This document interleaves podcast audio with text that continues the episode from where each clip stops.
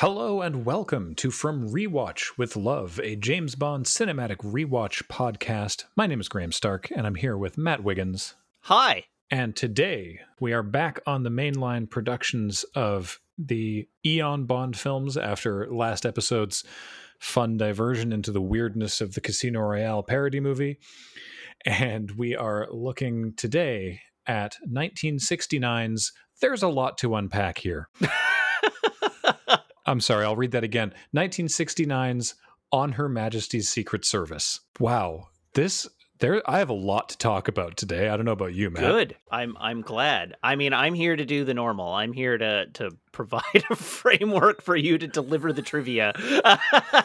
oh, I'm not even talking about trivia. Sure, there's lots of interesting trivia and stuff, but I have a lot to talk about. This is a movie. I'm j- just there. This is interesting on a lot Yeah. of different angles. All right. I'm I'm interested to see where this goes for you. I Yeah. I, I don't feel like my opinions are going to be as as involved as yours on this one.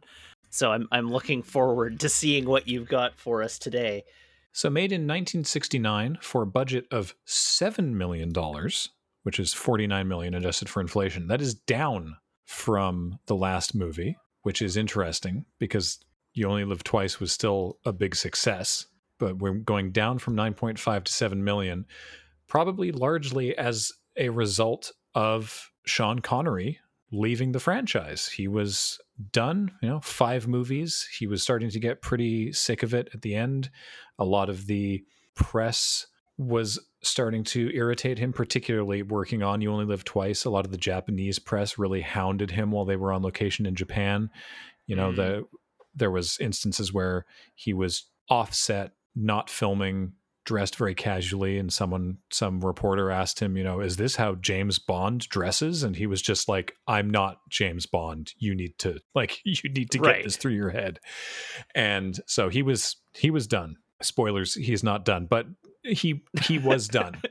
He's not even done for the la- like the second to last time. no, exactly. So they had to find a new James Bond, and there were many names that were floating around.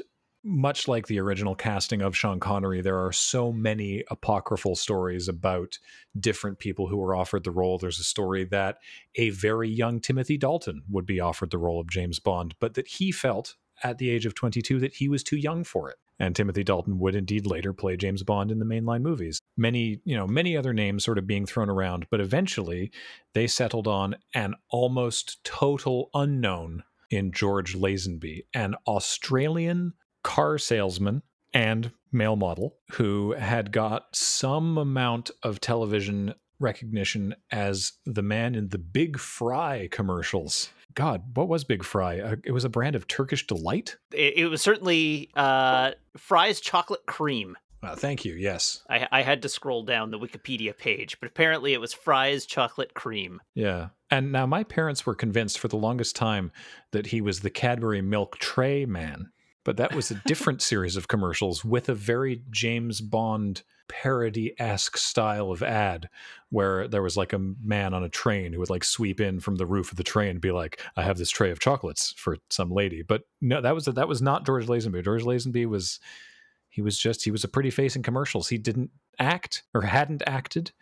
And there's the story of basically that he went to London, he went to Sean Connery's tailor, asked them to do him up a suit like they would do for Sean Connery. And the guy said, Well, I mean, it'll take six weeks, but I've got one here that I made for him that they didn't pick up. You could just buy this one. so he got a suit that was made for Sean Connery, went to Sean Connery's barber and got the same haircut. Apparently, and this is corroborated by all parties, apparently was in the barber getting a haircut at the same time that Cubby Broccoli was also in there getting his haircut. Amazing. and then sort of, you know, socially engineered his way past the front door secretary at Eon Productions and, you know, swaggered in with not zero arrogance, you know, and saying, I hear you're looking for a new James Bond. And Harry Saltzman apparently as George Lazenby tells it, was on the phone with his feet up on the desk, no socks or shoes on. And Saltzman sort of looked him up and down while on the phone and then gestured to his chair, you know, just sort of pointed at his chair, like sit down. But he had his nude feet up on the chair, and Lazenby was like, uh, and so just turned away and walked over to the window and waited until Saltzman was off the phone. And then he put the phone down and was like, all right, come and sit down now. and, you know, he felt like he got a little bit of little bit of respect from that he had this sort of this air of like, what's up? I'm James Bond. And I mean, that was enough for them. And you hear a lot about how it's like, well, George Lazenby, of course, you know, he was, he obviously wasn't a good James Bond. I mean, the movie didn't do very well and they only ever used him once. So, you know, obviously the fault of the failure of this movie, you know, lies at George Lazenby's feet. And I absolutely do not believe that, that is the case. Good. I'm with you. First of all, this was not a box office failure. It did not make as much as previous Bond movies. It still made $82 million in its day. Right. Which, for reference, is $576 million. So it's like right. you're, you're working on a pretty big bell curve to call this movie a financial failure. I mean, you think in, in the context of like, I don't know, Solo is maybe the best example. Like you're taking a character that's been played by one person for five films over the course of a decade, and you then recast that actor. Even today, that's a risk, right? Like there's Yeah. just the possibility that that like audiences at the time are not gonna accept them, and I think that is borne out in the critical response to this movie at the time it came out. But it, it it's risky to do, and so I think I think expecting a step back in box office from that, even if it turns out that the actor is great and you carry on until such a point as the idea of a recast is ingrained in the franchise you should expect to stumble there. I i don't know if the like if mm-hmm. subsequent recasts I, like i haven't looked into it so i don't know if the subsequent recasts in the bond franchise led to the same kind of step back or if it got over it over time. But i would i get the sense that that the recast here this is where they took that hit and Yeah. uh and and that like was attributed to Lazenby's fault as opposed to just like no actually it's really hard to recast somebody Yeah. And so, like, at the top of this episode, I, I want to come out and say, I think George Lazenby is great as James Bond. yeah Like, I think in this movie, he absolutely nails it. And his co star, Diana Rigg, who I mentioned previously, was on The Avengers with Patrick Macnee. And I mean, I'm extremely biased because I watched a lot of Avengers reruns growing up, but I think Diana Rigg is terrific, like just Yeah. generally, but also in this. Yeah. And and the thing is it's weird right? It's like so why was on her majesty's secret service you know if if george lazenby is such a good james bond actually and diana rigg is in this and telly savalas is playing the bad guy why was this movie so bad. And so i have two parts to that. One it's not. This movie's not bad. Yeah. This movie is actually kind of terrific but Yeah. the areas in which it is bad the areas in which it stumbles i point to the director peter hunt. Now i've mentioned him before and i teased this a couple episodes back that i thought that having him direct this movie was not the right choice. And i want to Uh, you know maybe it'll come up sort of more so as we're going through but peter hunt was the editor of the first several james bond movies and I'm so divided on this is me this is coming at, at it from someone who does editing. I'm so divided on my opinion of Peter Hunt because obviously those movies turned out terrifically and the editor is often you can watch many YouTube video essays on this but the the editor is oft forgotten in the creative triumvirate of movie making if you look at screenwriting directing and editing people often forget how much control and creative power an editor can have. Mhm. And it's, I think, especially when you look at the commentary tracks and the other ancillary special features for something like From Russia with Love, it's inarguable that Peter Hunt was instrumental in saving that movie, which they had to sort of reconstruct a lot of in the edit. But at the same time, some of these techniques that he is uh, not necessarily praised for, but credited with, some of these new and innovative techniques in editing are things like jump cuts in the middle of otherwise steady shots or very abrupt speed ramping mm. that I personally have found through the five movies we've watched so far found very distracting. Yeah. Like just little things where it's like, oh, this, this action needs to happen more quickly, so we'll just play the film faster. And it it's there are other ways to solve those problems, and you know he has this desire to sort of move the energy and the pace of a scene forward by more abrupt cutting and sometimes it is successful and sometimes it isn't. One of the areas it is not successful is every fight scene in this movie. Every fight scene in on her majesty's secret service is abysmal which is yeah. a shame because the rest of the movie is so good but all the fight scenes are difficult to watch and frenetically edited well, it's like cuts in the middle of punches to like people on the ground. Like they're huge cuts. They're the kinds of things that like I don't know, you're probably better able to speak to this than I am, but if you're you're editing a PG-13 movie and you like cut the impact the wrong way, the hits don't feel as hard and that kind of thing. And this is like people begin to throw a punch and it cuts to like the punch has been thrown and the guy is on the ground already. It's really, really jarring and really difficult to parse. I found the same thing. Like it's yeah. super difficult to watch. It's not like like it almost feels like shaky cam like the the sort of Bourne movies where they're also really fin- frenetic and difficult to read and follow except that it's not shaky cam, it's just edited like super jarringly.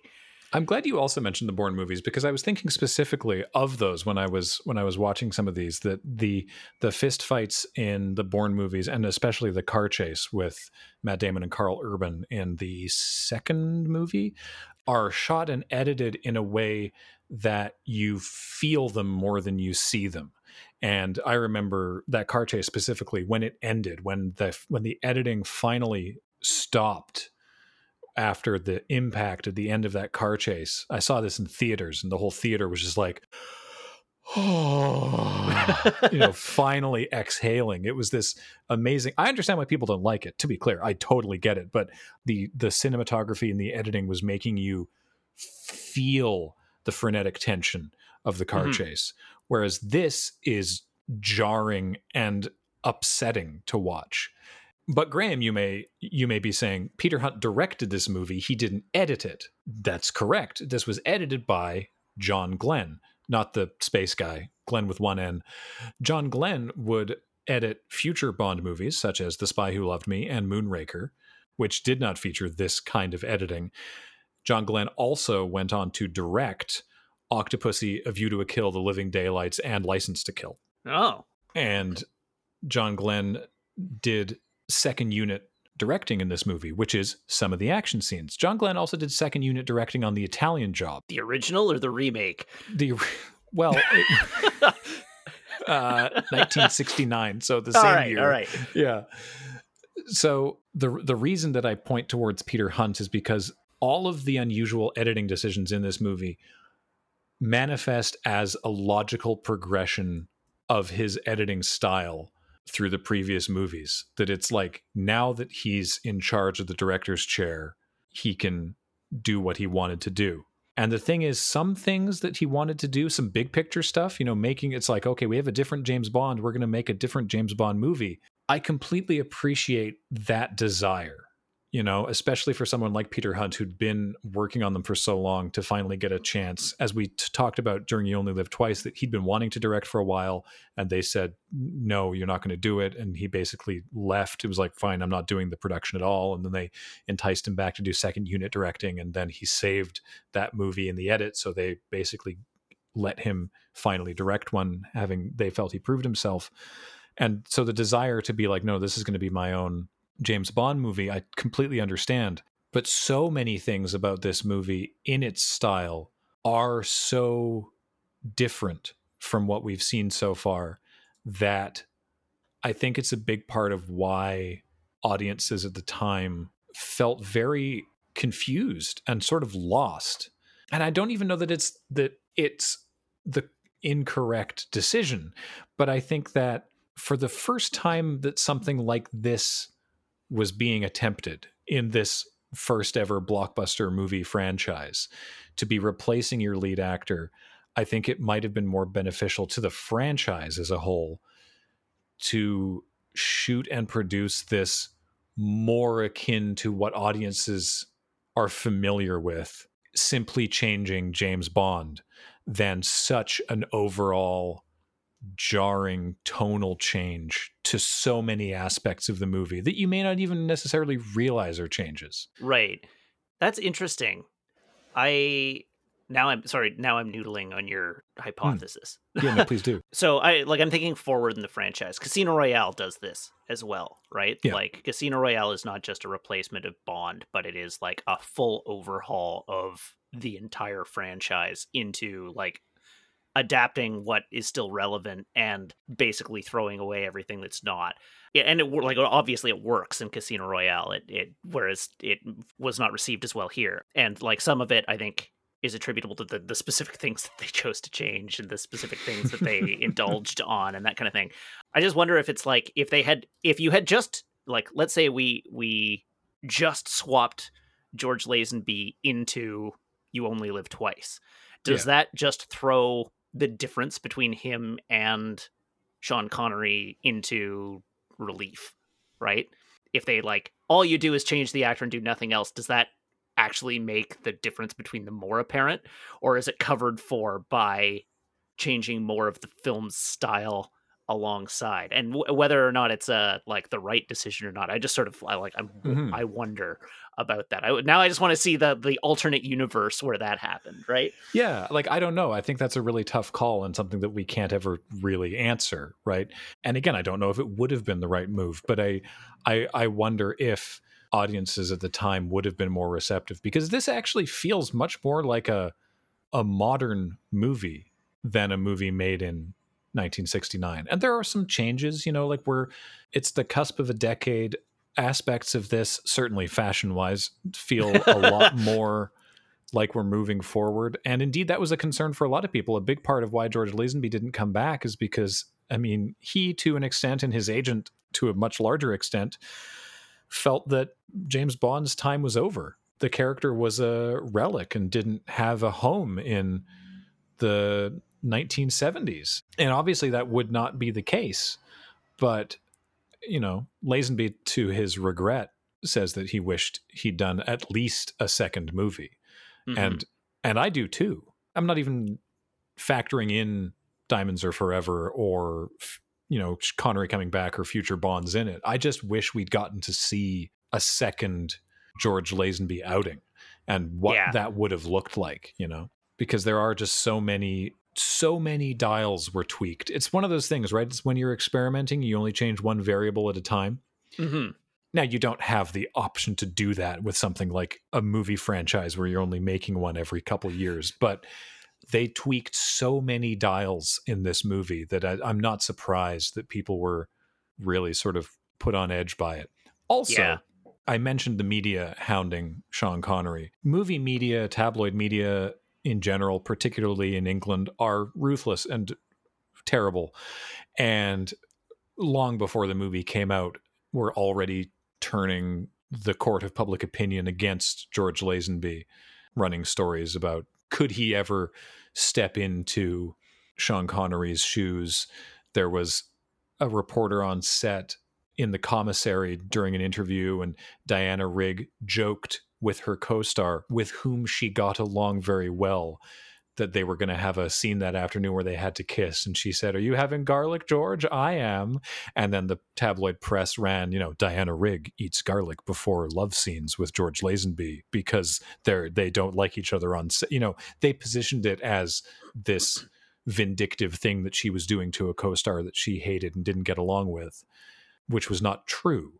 Right You know, this was a joke among coworkers, but the press took that and ran with it. And so even before the movie came out, people were already soured on on the notion of George Lazenby. Even the marketing department at United Artists, they interviewed on the DVD, they interviewed someone who worked in the marketing department at United Artists in the 60s, talking about how much they regret how they handled it because all the previous movies were Sean Connery in this movie, and then like Sean Connery is James Bond. And this one, they didn't mention the actor. It was just, hey, James Bond 007 is back. It's mm-hmm. James Bond. Whereas they should have helped their own guy. They should have supported their own actor and been like George Lazenby, the new James Bond, or you know, actually like been a hype man for their own actor rather than tried to hide right. the fact that he was different. So there's a there's so much going on with all of that. But the TLDR is that this movie is very good and George Lazenby is very good, and I can't wait to start talking about the movie. Yeah, cool. I I similarly agree. This movie is very good, and I think George Lazenby got a raw deal from public opinion, and mm-hmm. I think this movie got a raw deal from public opinion.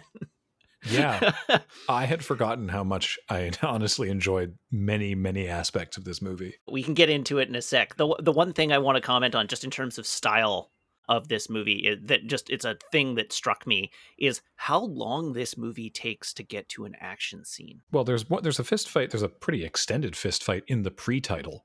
Yes. Well, sorry, excluding the pre-title, but from from the beginning of the like core narrative of the film after the the opening sequence, there's there's that one fist fight, but then like it's solidly the first third of the movie has otherwise basically got no action. It's all set up. There's a like there's some fun stuff that happens, but it it I'm I was um, actually surprised by almost like relaxed the opening portion of this movie feels.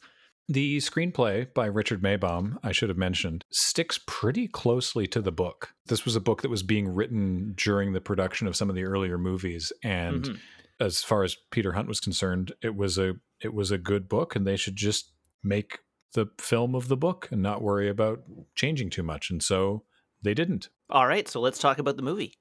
Yeah. The movie opens on a image of the universal export sign and we transition inside to M's office. And M and Q are in his office having a conversation to the effect that they don't know where James Bond is. No one's been able to get hold of him. He's out of contact and they're they're not sure where he is. M intercoms out to Moneypenny, who is also in her office, inquires with her about whether she's had any contact from Bond or if if she knows where he is. She does not, and then the scene essentially cuts from MI6, where nobody knows where Bond is, to a scenic highway where a man, his face obscured, is driving a car. I think that was very smart of them to start with a scene of familiar faces to start with Bernard Lee and Lois Maxwell and Desmond Llewellyn of like, oh, it's it's M and Q and Moneypenny, just like always, before introducing a new James Bond. I think that was very clever. Yes. Nestles you right into the security of knowing you're at home in a franchise full of full of people you know. Mm-hmm. I, I actually find it kind of interesting before we like go too much further in the opening sequence here that they like the first several shots of James Bond have his face obscured. So we we have a shot of him like driving in his car along this oceanside highway. He pulls out a cigarette from his cigarette case, puts it in his mouth and and lights it all framed in such a way that you just sort of see his chin and the, like his face is in, it like shrouded in darkness. Very very close shots similar to how sean connery was revealed in dr no. Yes yeah. The one thing i find interesting is when they do actually reveal his face completely that shot is actually just like a totally nothing shot. Like they they don't deliver on it at all. They're like building up this like oh it's a new bond. Oh it, you know it, it's who is it? And I like obviously likely most people would have known at this point he's on the poster, but the, they're like playing up the mystery of the new Bond as if they're gonna like have this grand reveal like they do in Doctor No, and then like he's just sort of in the back of shot getting out of a car. yeah, and when he finally delivers Bond James Bond, it's like a really obvious rear projection shot. so anyhow, he's driving along the highway as he's driving along, a car comes up behind him, lays on the horn, so he he sort of pulls over and gets out of the way. Can I remember the make and model off the top of my head? I probably cannot. What does the Internet Movie Cars database say? I'm literally desperately searching for this right now. imcdb.org. Seriously? Yeah. How? Wow. How do we keep finding these? Why have we not found them before? I told you that I found the Internet Movie Firearms database the other day. Oh, good. this is a 1969 Mercury Cougar that Diana Riggs' character is driving. So anyhow, it is a, a Mercury Cougar, you're right. It guns it past him, you know, driving like a bat out of hell, and Bond continues to drive along, ultimately coming to a beach where he sees this red Mercury Cougar parked. The driver has gotten out and he pulls up next to it and looks out at the beach and sees a woman walking into the waves. It's relatively apparent that the woman is is looking to kill herself. She's walking out to sea ostensibly with the intent of ending her own life. So Bond guns it, drives down onto the beach, right out to where he runs out, like hops out of his car, runs down the remainder of the beach into the water up behind her and grabs her shoulders. She says no and then faints and uh, he picks her up and and carries her back to shore. It's never made exactly clear why she's trying to kill herself, I should add. That's true. It's not. As the first introduction of the character, her character sort of builds from this incident, but it doesn't really get explained at all. Yeah. We know she's being pursued. Mm-hmm. No sooner has Bond brought her back up to the beach than they are accosted by two goons, one of whom has a gun, one of whom ultimately pulls a knife. The the goons are here to collect this woman. They they sort of separate her and Bond. One of them starts walking her away, and the other, pointing a gun at Bond, walks him over to a boat, asks him to to get in and lie down. And as he goes to shoot him, Bond manages to throw this giant like grappling hook thing at him, knocking the gun from his hand, and uh, leading to a fight on the beach where where they both lay into each other for a while ultimately he wins and goes over and, and accosts the other goon that is that is walking the woman away. While he is fighting with this other goon she runs over the beach to where bond's car is parked hops in bond's car drives it back up to the parking ridge at the top of the beach hops out hops in her car and drives away. Bond manages to subdue the second goon discovers that his car has been stolen and that she's used it to escape and uh, in a fourth wall breaking moment remarks to the camera well this never happened to the other fellow He actually says that not to the camera, but does then after glance to the camera just as it cuts to the opening titles. And it is it is weird. I actually don't I don't know how I feel about it. Like it's cute, you know, like it's it's fun that it's like, oh, you know, let's actually, you know, lampshade this thing. But I feel like I don't know, maybe, you know, your mileage may vary on winking to the camera in this regard. yeah i like it. I like it too. I don't know if it's to the benefit of the movie. yeah yeah yeah. I i, I feel that. Like i don't know it, it feels like a cute wink. And, and you already said it was cute. Like I, Mhm. I i agree with that. I like it. I think it's charming. You're right that it may not be to the overall benefit of the movie. When i saw this the first time when i was quite young granted i had no idea what was going on in this scene right. If you aren't aware none of, of this whole- read like none of Yeah. this scanned for me at all right And I just want to reiterate how impossible to follow and badly edited and disorienting this fist fight is. It's so bad. I think your mileage may vary on this entire scene. We should say it is Diana Riggs' character in this scene. It is not just Yeah. Like a random woman. If you haven't watched the movie before, you don't necessarily. I mean, unless you know who the stars are, I guess. But if you're You have watching no movie frame of reference blind, for who you this have is. no frame of reference for who this is. All you know is that it it is a woman who is walking herself out to sea, ostensibly to evade capture by a couple of goons, and she's not too keen on being rescued by Bond. So that's that's our opening sequence. Then we move on to the opening titles. And the opening title track is not a song, it is instrumental. And the opening title visuals are very classic Maurice Binder, bright colors and silhouettes of women and James Bond, laid in with footage from the five previous Bond movies to really further hammer home no, no, this is the same guy. No shots of Sean Connery, but all of the co stars and villains that we've come to know over the course of the five previous movies. I have such opposite thoughts about the opening title track and the opening titles themselves because despite not being a song, I adore the theme song to On Her Majesty's Secret Service. I Oh, love it it so much. It's so, so good. And the titles themselves are garbage. I'm a little softer on the titles, but I am totally with you with the song. It absolute banger alert. I highly recommend the it's not even a remix, it's just a cover. The cover of this theme music by the Propellerheads from their album Decks and Drums and Rock and Roll. It's like 8 minutes mm-hmm. long and it's so good. But yeah, it's I love the soundtrack to this movie and the main title track of On Her Majesty's Secret Service. And I just the opening titles, they just to me, they just don't do anything interesting. It's like, look at things you might remember and a bunch of pretty uninspired silhouettes that are off center. Why are they off center?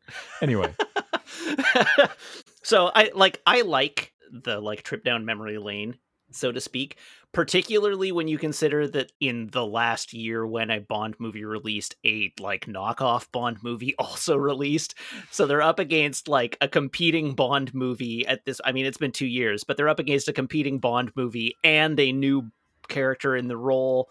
I, I feel like cementing the like no these are the Bond movies feels appropriate I hadn't considered the aspect of, you know, the original and best. Please observe the true James Bond lineage. And that's except no substitutions. yeah, that is that is that is fair. I don't know. I, I felt like it was a little ham-handed of just like, look at all the previous things. This guy is also Bond. Haha. Yeah, and that's totally fair. But there's another two hours of movie to talk about, so let's let's let's not tarry on the opening titles. Sure. The movie starts, and at this point, Bond checks into a hotel. He pulls up, I, I believe it's the Plaza Hotel. It's a it's very fancy, whatever it is. It's a very fancy hotel. He remarks on the fact that it is up to its usual standards. The concierge brings him up to his room, shows him around. While being shown around, he inquires about the red car out front, noting that it is the same red car that was driven by the, the woman that he rescued from the beach earlier on. The concierge lets him know that the car belongs to one Contessa Teresa di Vicenzo. And and basically that that is sort of the end of the scene. Bond will that evening go down to the casino in the Oh, sorry, no, there's an incredible transition. I love the transition. I'm glad you mentioned it because I was going to bring it up as well. It is a fantastic little piece of cinematography.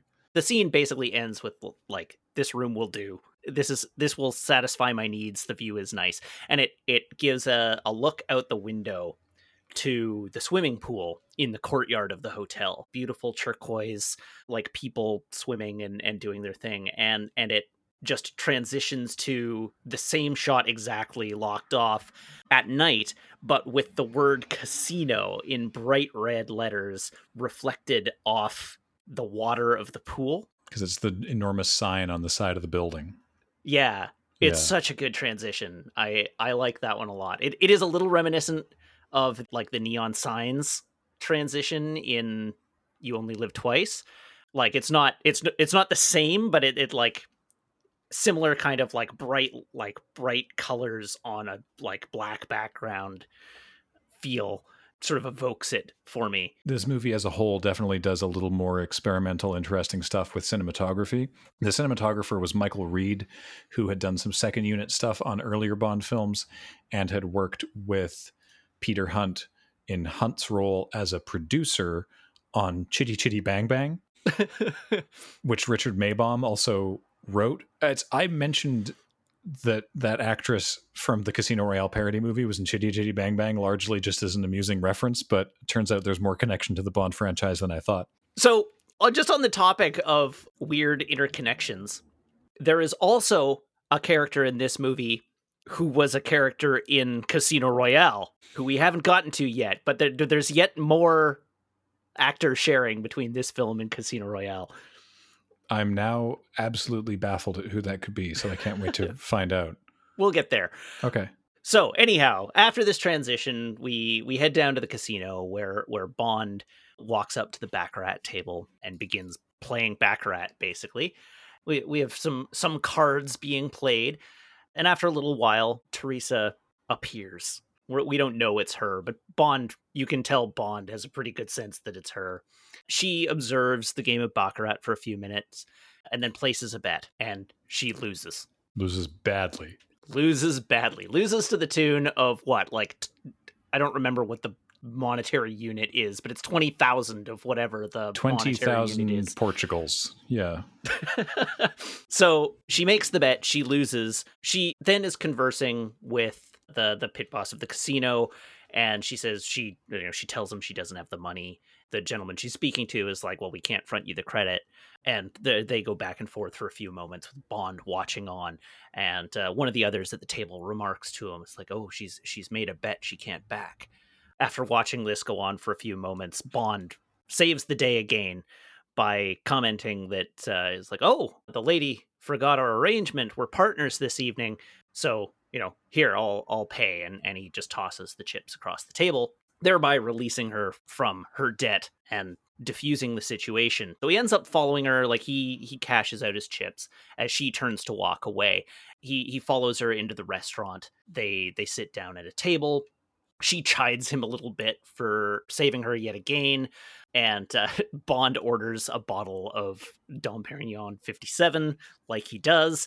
She basically is not, you know, she's not super appreciative she she like has now sort of got a bit of a grudge against him for bailing her out over and over again without her having asked for it. Mm-hmm. But she invites him up to her room anyhow. Bond is like, "All right, cool." And the the waiter comes back with the bottle of champagne on ice, and he's like, "Okay, send it up to room 423." So Bond then heads up to room 423 knocks and lets himself in notices that his his bottle of champagne along with some caviar that he's ordered have have arrived and it's like all right i'm in the right place walks in and is ambushed by a goon.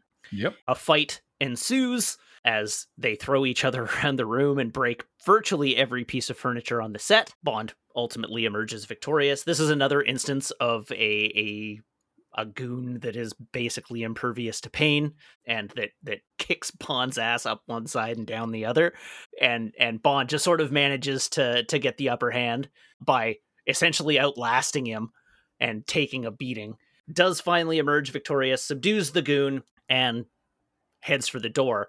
On his way out grabs a cracker smears some caviar on it knocks it back.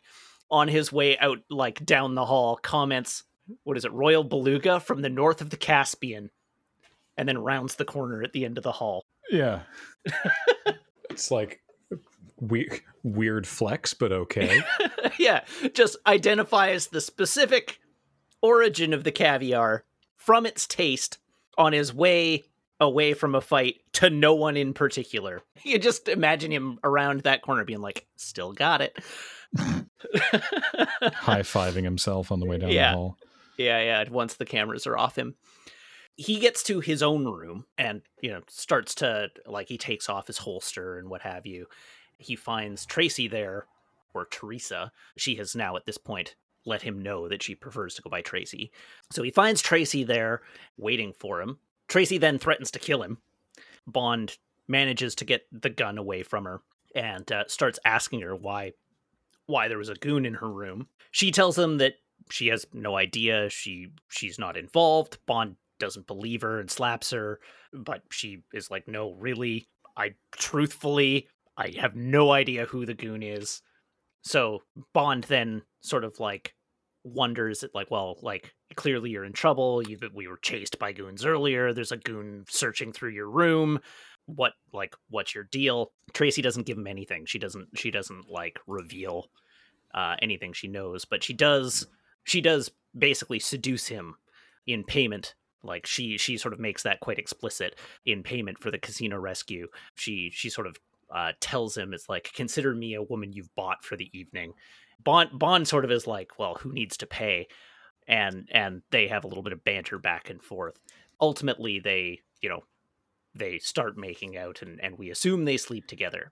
I have to give just huge props to Diana Rigg for the delivery of a vocal utterance at the end of this scene. Because after Bond has, important point, put his PPK in the drawer of the bedside table, and then we see a shot of the goon who was fighting him just moments ago listening at their door and then walking away. They get into bed and they have that banter that you were talking about. And she's like, Look, I don't like being indebted to anybody, so I'm paying you back in full. And he sort of is like, Okay, 20,000 is a lot of money. And she looks at him and just goes, Mm hmm. With this mixture of it's it, it's impossible to describe. It's such an amazing read that she's she's keeping eye contact with him, and this little hmm that she makes is a combination of like like yes it is. You're gonna get 20000 worth of me tonight. I'm kind of into it but i don't like that you are coming out ahead in this transaction.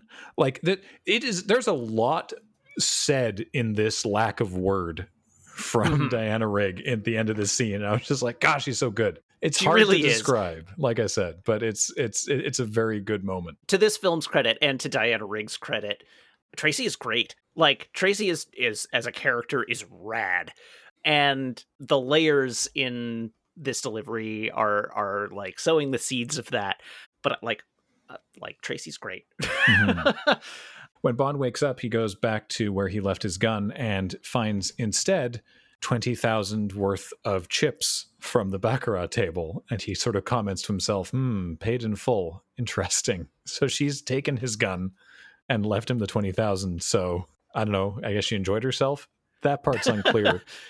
He gets dressed in a like lapel-less jacket. It's very very late 60s it's a it's kind of a cool look. Weird maybe for james bond but i i kind of dig this like suit and turtleneck look he's got going on. Anyway he tries to leave the hotel and then he is very politely abducted by two men with a gun who are just sort of do like a, you're gonna you're gonna come with us and they lead him out to a car. In the car is the man that he fought in the room last night and he just sort of affably goes along with it. He sits down and the man pulls a knife on him in the car and then they go for a very very long drive a very long drive. It's nighttime when they eventually arrive at their destination.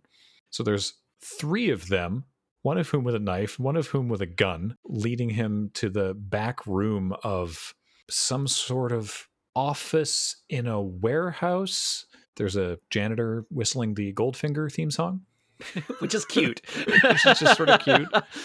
they i should say overall in terms of cinematography a lot more camera movement. And i I don't mean like shaky or anything and i don't mean disorienting there's disorienting stuff later but i don't mean that the movement is disorienting just a lot more tracking shots side to side like a lot more sort of general dolly movement of the camera it, it's Mhm. honestly very good There's there's one in particular that stands out to me from later in the film. I don't remember exactly where. I just remember that it happens where they're, they're like sitting around a table and the camera like pulls out from the table. They're like, there's it's quite a noticeable camera move, but it, it like adds to the scene immensely. Hmm. I like that one a lot. Yeah. They get to a door. It's clearly the door that they want to have Bond go through. And so he, having lulled them into a false sense of security by being affable and going along with it the whole time, he fights them. He attacks them and manages to fist fight all three of them successfully, grabs a knife from the guy who had a knife, dives through the door they were delivering him to, locks it behind him, holds up the knife like a throwing knife, and waits to take stock of what is awaiting him on the far side. And what is awaiting him is an absolutely opulent living room with a man in a suit with a red carnation in his lapel sitting behind the table who is in the middle of talking to someone who's presumably his secretary who basically says oh hello. Nice to nice to see you. I was i was waiting for you. And you know he says something akin to don't kill me now let me explain myself and if you don't like what i have to say i'll give you another opportunity to kill me afterwards Yes, that's basically what he says. and then one of my favorite pieces of cinematography in the whole movie. Bond hurls the knife at a wooden calendar thing that's behind this man. And the shot is this man in focus and the calendar thing out of focus behind him. He turns around, looks at it. The camera d- remains focused on him. He turns back around to Bond. Then he looks back to the calendar, puts his glasses up to his face. Then the camera focuses on the calendar. Then he Yeah. takes his glasses down and the camera's focus returns back to him. It's just a beautiful detail of like, can't see what happened. Glasses so that we can focus. Oh, I see now. Glasses come down. It's out of focus again. It's it's such a little touch, and I love it so much. and it's followed by a great character moment as well because their exchange after he does it is so so good he looks at the, ca- the calendar then looks back at the calendar realizes that the knife is like in a day right Mhm. and the knife is in september 14th and he says he's like mr bond today is the 13th and bond just responds i'm superstitious. Yeah, it's great. and it's it's one of those things that like it's the perfect amount of bond being still affable and suave hmm but also like is he so good that he intentionally hit the 14 because he's superstitious? Or did he miss the 13 by an inch and is just playing it off as intentional the the delivery of everybody in the scene is such that it leaves that totally ambiguous but just feels great Yeah. So this man introduces himself. This is Marc-Ange Draco or Draco, played by Gabriele Ferzetti, who is the head of Union Corse, a major crime syndicate in Europe. He introduces himself as Europe's largest crime syndicate, and Bond corrects him by saying, Well, that's not true because Spectre operates worldwide yeah this scene goes on for some time, but the, the the TLDR is he is Tracy's father, and he's aware that they have crossed paths once or twice. They're sort of medium estranged in that they only see each other really sort of once a year for his birthday, and she doesn't listen to anything that he says, and is you know she's a wild free spirit who, in his estimation, needs the right kind of man to bring her down to earth and he thinks James Bond could be that kind of man. And even more so, if James Bond will do this for him, he'll give Bond a million dollars if it all works out and they get married. And Bond's like, I don't, that's not really how I play. You know, without you know, without saying it in such a crass way, he basically says, "I'm having too much fun being a bachelor, and I'm not interested in getting married. But thank you for your time." yeah i mean like he he he does almost make it like do it say it that crassly because he he says he's like quite fond of the bachelor's life Mhm. is one of the excuses he gives also like the general regard that both of the men in this scene have for tracy is not great No. because her father is like she needs a man to dominate her and make her subdued essentially because she's so wild and and bond is like she needs a psychiatrist not a husband Mm. both of them are terrible in this scene. This whole scene is like two men talking about a woman who isn't there as if she has no agency. They're like they're very very sort of pater- paternalistic. which isn't even just like a generally bad thing, but it's also like sort of counter to everything that we've seen and will see of Tracy the character. Yeah, I mean I, it is clear that this is an opinion of Tracy who is just by and large just a well realized person that just doesn't conform to their expectations of her. Yeah. Tracy is not crazy. She's not even that wild. She's just, you know, her own person doing her own thing. So there there is one more thing, one more piece of information is exchanged before the scene ends. Bond does tell her father that he doesn't want his money because he's not interested in getting married and doesn't want to be obliged to it, but what he does want is the whereabouts of Blofeld, the head of Spectre, who he's Yeah. sure that Draco can give him that information. So he's like, "All right, I'll go like I don't want your money, but I'll go along with this.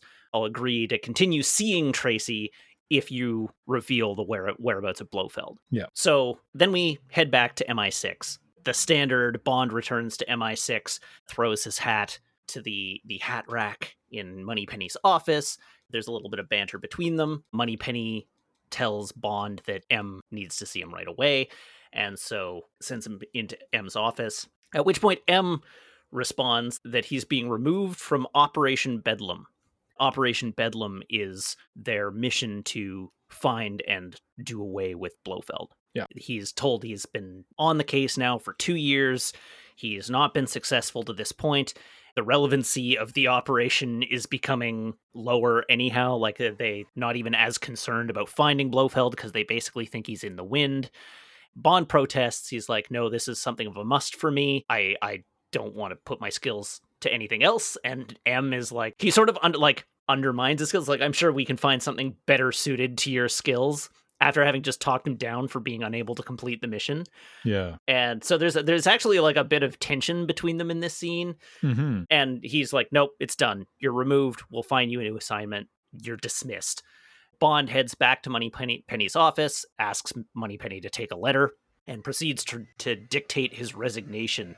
He heads back to his desk and starts to clear out all his keepsakes, and we get a little rundown of all the various gadgets from the previous movies as we see the rebreather and the the watch with the little garrote in it. I don't know why he held on to Honey Rider's belt and shellfish collecting knife. How did he even get Honey Rider's belt and shellfish collecting knife? Right? She survived that movie. Yeah.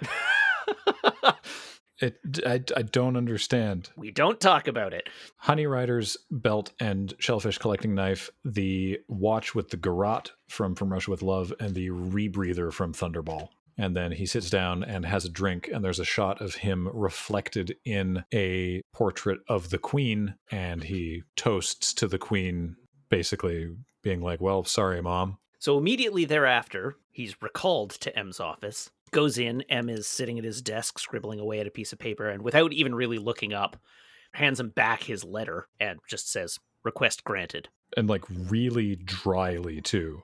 And it's like it's like, holy crap. Yeah. That's that's that's harsh. Wow, all right. Bond then stands there Bond's a little shaken by that. shocked. Yeah, like he was so sure of himself that this was gonna change M's mind. He like has to take a moment to collect himself, walks out into Moneypenny's office uh, with like a look back from the door, basically waiting for M to be like, "No, I'm kidding." Walks into the office and and basically starts licking his wounds at Moneypenny's desk, being like, "Wow, he just granted it." He just let me resign. yeah, I wasn't prepared for this. Moneypenny then reveals to him that in fact he should read the letter, and he does, and finds that Moneypenny has in fact not presented his resignation to M, but has in fact presented to M a request for two weeks leave. Because Moneypenny is great. Because Moneypenny's great. So Bond is like, Oh, what would I do without you? And she's like, Well, you didn't really want to resign, did you? And he's like, No, of course not. And so he heads out. And then as soon as Bond has left the office, we get a, an intercom from M to Moneypenny going, Moneypenny, what would I do without you? I love that they both played him. Yeah, yeah. It's great. The this this whole scene is great. The character dynamics are right on key. Mm-hmm. I love it. It's a great little bit. We then get back to Portugal and Draco's family villa, I suppose, because it's his birthday. Tracy is driving back in her super awesome looking car, and all the locals are happy to see her because, of course, she only ever comes back for his birthday. So everyone's waving hi to her as she drives up. And she notices as soon as she parks that parked in the space beside where she's parking is an Aston Martin DB Vantage. Which not only audiences at home, but she also recognizes as James Bond's car. Yeah. And so this scene is Draco as he acts for the first time introducing Tracy and Bond. He's like, "Oh, there's someone I absolutely must, you know, have you meet and whatever." God, again, Tracy's so good in this scene because the the TLDR of this scene is she immediately susses out that something is up, talks with some other family member, potentially a younger sister. It's a little unclear actually who this is. Yeah. But functionally a younger sister. yeah gets the gets the lowdown on what's going on and is hurt that bond is only showing interest in her for the information that her dad could provide and basically says to her dad look whatever it is that he wants to know i want you to tell him completely irrespective of what he and I might do, tell him the information that he wants right now because I'm your daughter and I'm asking you. And if you don't tell him, you will never see me again. And so he agrees to, and she goes, Great. So then that's taken care of. Goodbye. And leaves.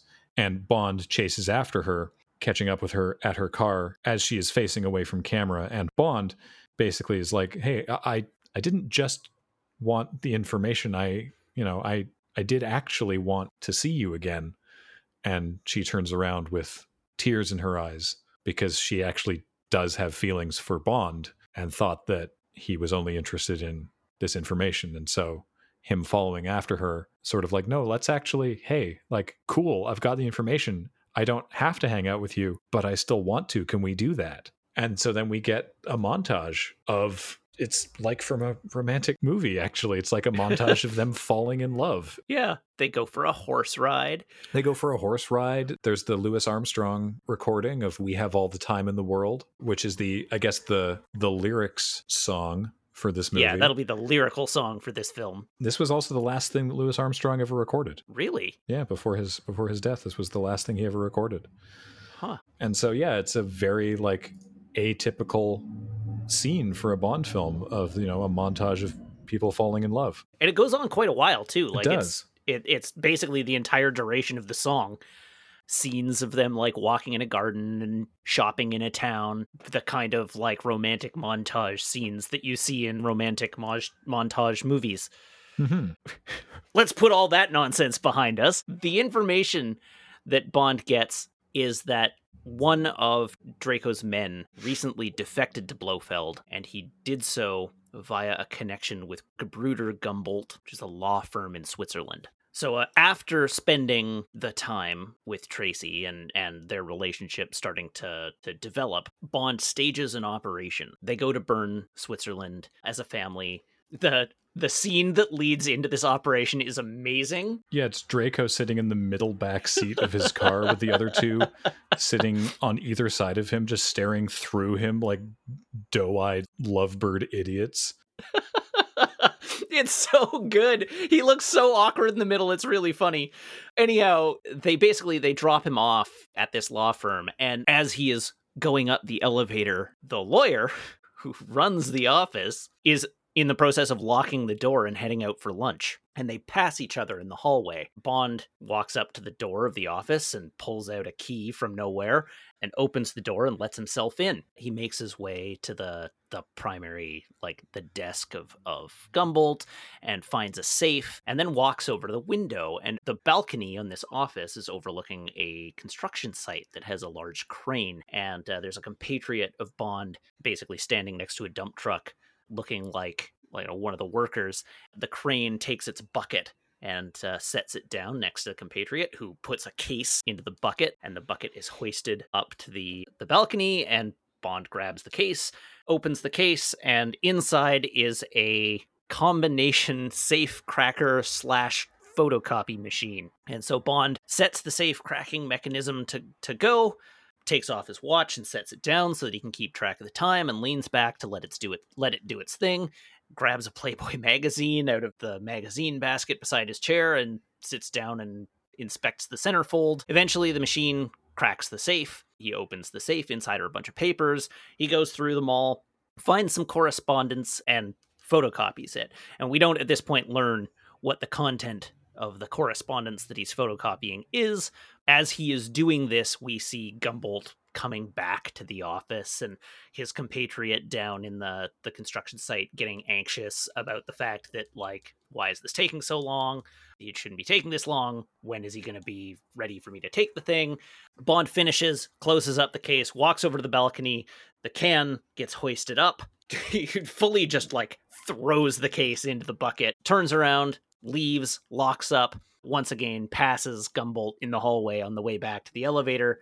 Having stolen the centerfold from the Playboy. Having stolen the centerfold, centerfold from the Playboy magazine. And from there, I believe we cut back to MI6. Yes, where James is basically going, So that mission you took me off of, I definitely didn't actually stop being on that mission. Also, I found out this information and he's filling in M on a bunch of stuff that he's actually done between these scenes. because he found out information on someone named Beauchamp. In, in fact, sorry, it's not even M's office at MI6, it's M's home. Oh, that's right. He goes to M's home. Where M has an impressive collection of mounted butterflies like a, a, a, wall just covered in them. And uh, he, bond makes some sort of reference about like oh that's an unusual size for a gives scientific name of butterfly. And M's like i didn't know you were into lepidoptery. You know i didn't realize that lepidoptery was among your areas of expertise i yes. think is, is specifically the line.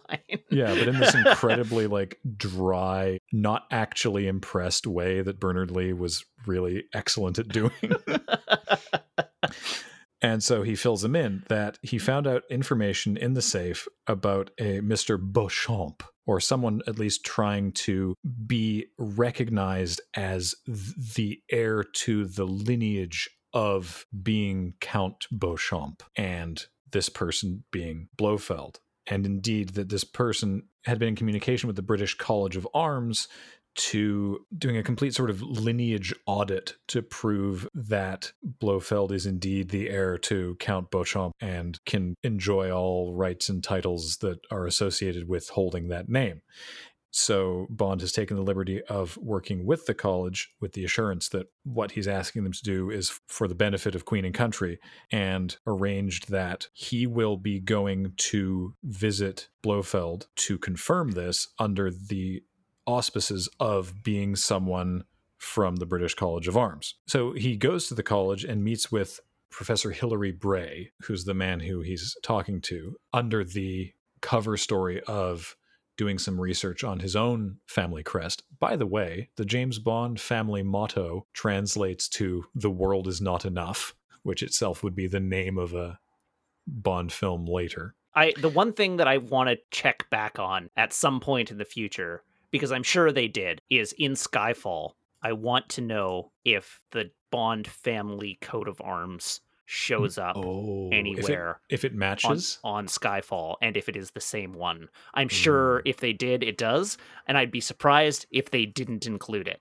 So now it's just something for me to think about when we get to Skyfall. I love that it's so simple too. It's the the phrase is just orbis non-sufficient. Orbis non-sufficient. I mean, I I don't I'm I not doing it. the I'm not doing the Latin pronunciation correctly, yeah. but yes. Orbis non-sufficient. the world is not enough. Yeah. Dr. Hilary Bray, played by George Baker, who was a very sort of that guy from British film and TV. He's been on Doctor Who or Coronation Street. He played number two in one of the episodes of The Prisoner. He actually played a parody James Bond character in the farcical sitcom of Up Pompeii. He played, which was uh, the character of J- Jamus Bondus and as as well as playing Dr. Hilary Bray in this movie, also dubbed James Bond's voice when George Lazenby is impersonating Dr. Hilary Bray. Because originally George Lazenby was doing an impersonation, but it like wasn't as good as it could have been, and so they were like, "Wait, we'll just get George Baker to dub the voice in." so then we get to George Lazenby as James Bond as Dr. Hilary Bray arriving in Switzerland. Yes, he is met by. So I assume that the Olympics were held in Switzerland in what I'm going to guess was 1968. See, I thought that too. And I'm looking it up right now. And the last time they were in Switzerland was the Winter Olympics, because we assume the Winter Olympics, because this is a ski resort, was 1948. Yeah. And you mentioned that because the hired goon who meets him with the Spectre agent. Well, we don't know that that's who she is, but we can assume if she's working can, for Blofeld. She's clearly a Spectre agent. who meets him at the train station is wearing an Olympic uniform. It, it, it's the the jacket he's wearing has the Olympic rings on it. Yeah, and he's not the only one. Like there are several people in this town yeah. wearing Olympic outfit because like this jacket is common, right? Like it's it's an orange jacket with like black highlighting or trimming an Olympic logo on it, and multiple people are wearing them. And it's never really addressed by the film at all. But yes, this goon happens to be wearing one. But apparently the Olympics were not in Switzerland around this time.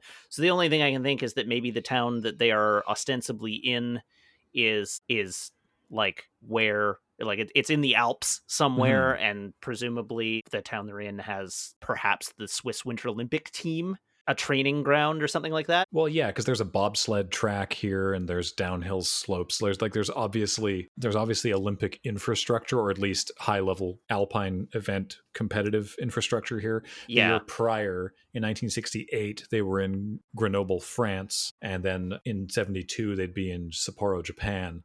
So the character of Grunther is played by a Russian, so maybe he's meant to look like someone from the Russian team. I don't know what the 1968 Russian Olympic team uniforms looked like. I didn't go that deep on the research. I will say that the actor Yuri Borienko was a Russian wrestler who did a screen test with George Lazenby because they were like, okay, well, you look cool and we think you can act okay, but you've done a screen test where you're doing an acting thing. We need to do a screen test where you're doing action. So the stunt arranger, George Leech, set up a fight between George Lazenby and Yuri Borienko to sort of see how he is on camera. And George Lazenby, with his zero experience, doesn't know how to do a stage punch and just punched him in the nose. and he started bleeding very heavily from the nose. and so they were like, well, boy, that looked great. Lazenby, you've got the job. Yuri, you also get a role. so that's why that's why Yuri Borienko is playing the role of Grunther because Lazenby, you know, didn't break his nose, but did some damage to his nose during during the screen test. So, Bond as Bray arrives in the Alps. He is collected by two hench persons. We have Irma Bunt, Blofeld's right hand, and uh, then, of course, our goon. I do want to mention that Irma Bunt is played by Ilse Steppat, who had a long acting career, and they had intended to bring her character back in Diamonds Are Forever. Unfortunately, the actress passed away between films, and so they ended up not doing that, obviously. So this is her last film role, but her first film role was in 1947. So she had a long film career. Wow. Before we dive into actually the rest of the scene, it's worth calling this out. This is where the movies basically throw out the idea of hard continuity. There hadn't really been continuity up to this point either, but this is definitely the first instance where it's like, okay, just to be clear, there is zero continuity because there was always sort of like occasional it's like we we're aware of Spectre. Bond knows who Blofeld is, but like there's never continuity really between Bond films. You know, like at the end of the film, he and his co-star are very much in love, and then she's never heard from again or mentioned Right. or seen. And so each film, even in the first five, has sort of existed in this nebulous space where there's like broad franchise continuity, but nothing specific from movie to movie. And yeah, where you're going with this is that he and Blofeld act like they've never met. Yes, and they they have to. So I would say that the first five Bond movies operate in a world where there's loose continuity. We can we can say that those five those five movies happen roughly in chronological order with one another, and the knowledge that Bond has of Spectre in You Only Live Twice was accumulated across his previous adventures involving Spectre in the previous three of four movies. I think loose continuity does it pretty accurately. Obviously, Yeah. later on, certainly in Casino Royale and Quantum of Solace, we would, and in, and indeed in some of the later Daniel Craig ones as well, they would get even more rigid continuity, which I mean we'll talk about it, but I think is kind of a mistake. Yes. Yeah, I'm glad you agree. But yeah, this is the one where they're very clearly like, look, we just have to pretend like they don't know one another. just go with it. Each one of these Bond movies is the same idea of Bond in an adventure, but each Bond movie is isolated from every other Bond movie, or at least this Bond movie is isolated from the previous Bond movies, and the like the knowledge of Blofeld doesn't carry forward. Also, at the train station is the we assume British agent who helped Bond out in Switzerland at the construction site, who's conspicuously keeping an eye on them from behind a newspaper. The character has a name, which is Sean Campbell. Even though we never find out his name, and in fact, they never speak.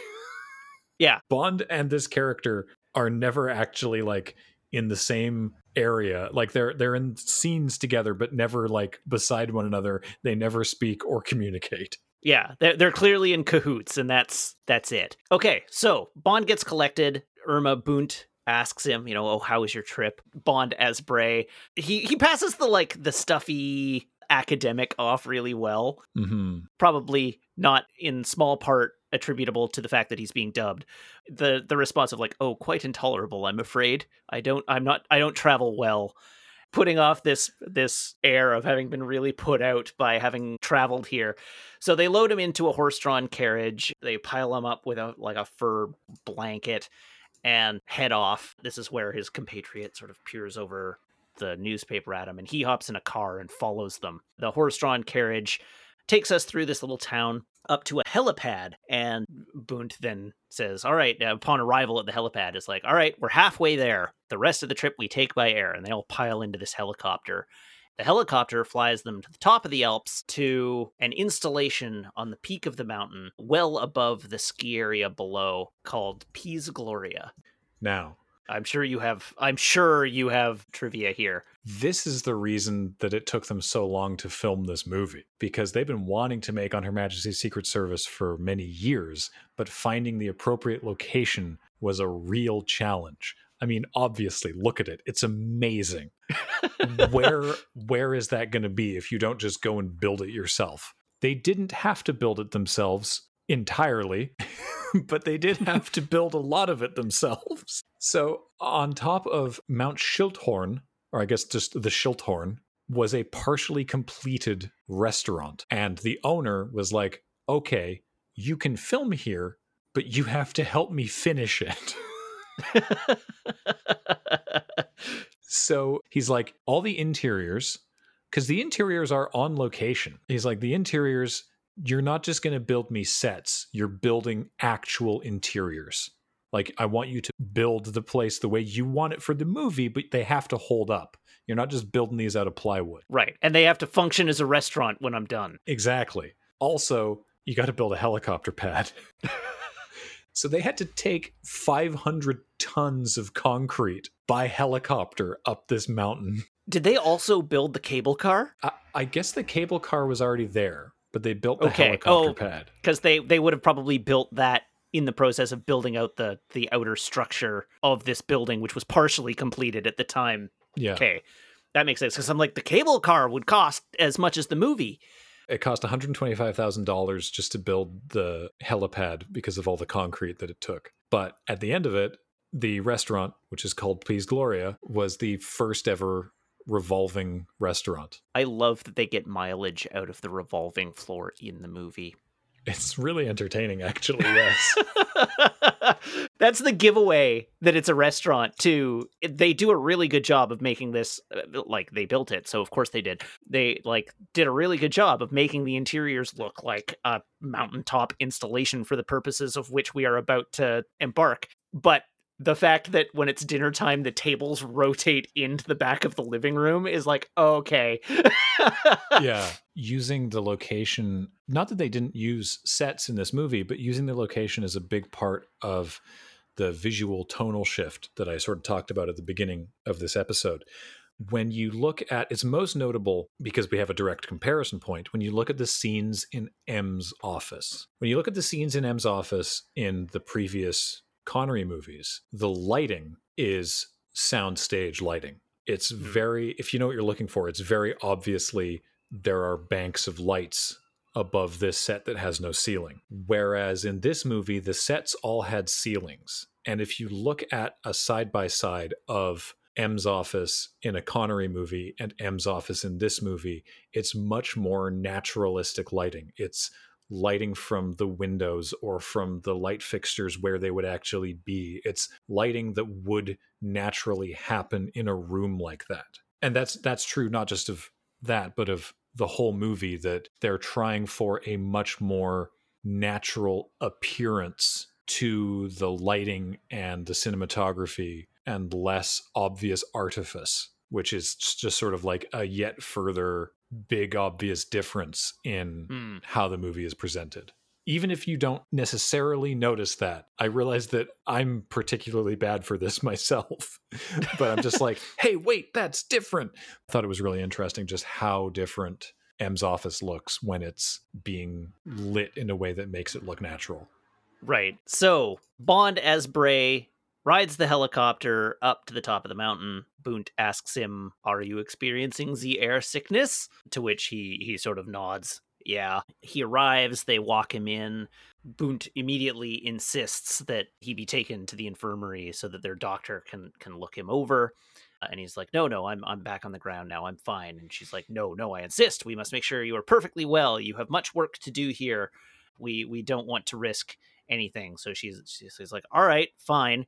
Sort of whisks him off to the infirmary, and then subsequently a tour of the building, and then turn turns to the henchman who is carrying his luggage and says, "You have ten minutes. Then return it to his room." Because presumably they are going to search. Yes. Yeah. Now, what is this place actually? Because in I mean, sorry, in real life, it's a restaurant. In the movie, it's Blofeld's weird mountaintop headquarter, and we'll find out what his plan is later. But what is the public story in the movie of what Count Beauchamp, not Blofeld, is doing up on top of a mountain? According to the cover story, this is the Beauchamp Institute of Allergy Research. It is a not for profit like privately funded research institute, the purpose of which is to cure people of their various food allergies or other allergies ostensibly but it is depicted in the film. It's all, it's all food. I think that will tie into the actual story later on although it's only ever sort of alluded to. The residents of this institution are 12 beautiful young women from around the world all of whom have some sort of allergy and all of whom are attending this clinic for the purpose of having their allergies cured, as far as they are aware. The allergy treatment apparently involves some sort of psychological component as well as other immunological components that treat them for their allergies. Which is why, after Bunt shows Bond to his room, she talks about how he can't leave his room. There are no doorknobs. You're locked in your rooms because we can't have our patients just wandering the halls, even though it looks like a resort and feels like a resort. Everyone's trapped in their own rooms unless they buzz for Grunther to come and let you out of your room, at which point he will walk you around. So even though Hilary Bray is a guest of the Count, he can't just move freely about the facility. She brings him to his room. She informs him of this fact, and she basically is like, make yourself at home. We will we'll be having dinner at eight. Grunther will collect you. Bond settles in, and then as dinner approaches, he changes into like a kilt and full kit. He's like quite formal. There's an amazing shot out of Bond's room because they are on location and they used it to great effect of a helicopter flying directly past at eye level. Just Ah, flying right past his room. It's it's a really cool shot. Notably, I, I actually like it's pointedly flying away, right? Like the key piece of information delivered there is that oh, the helicopter's not here anymore because we're like we're seeing all this from Bond's perspective, and we know he's on an operation. We've just seen one of his potential escape routes go away, stranding him at the top of the mountain.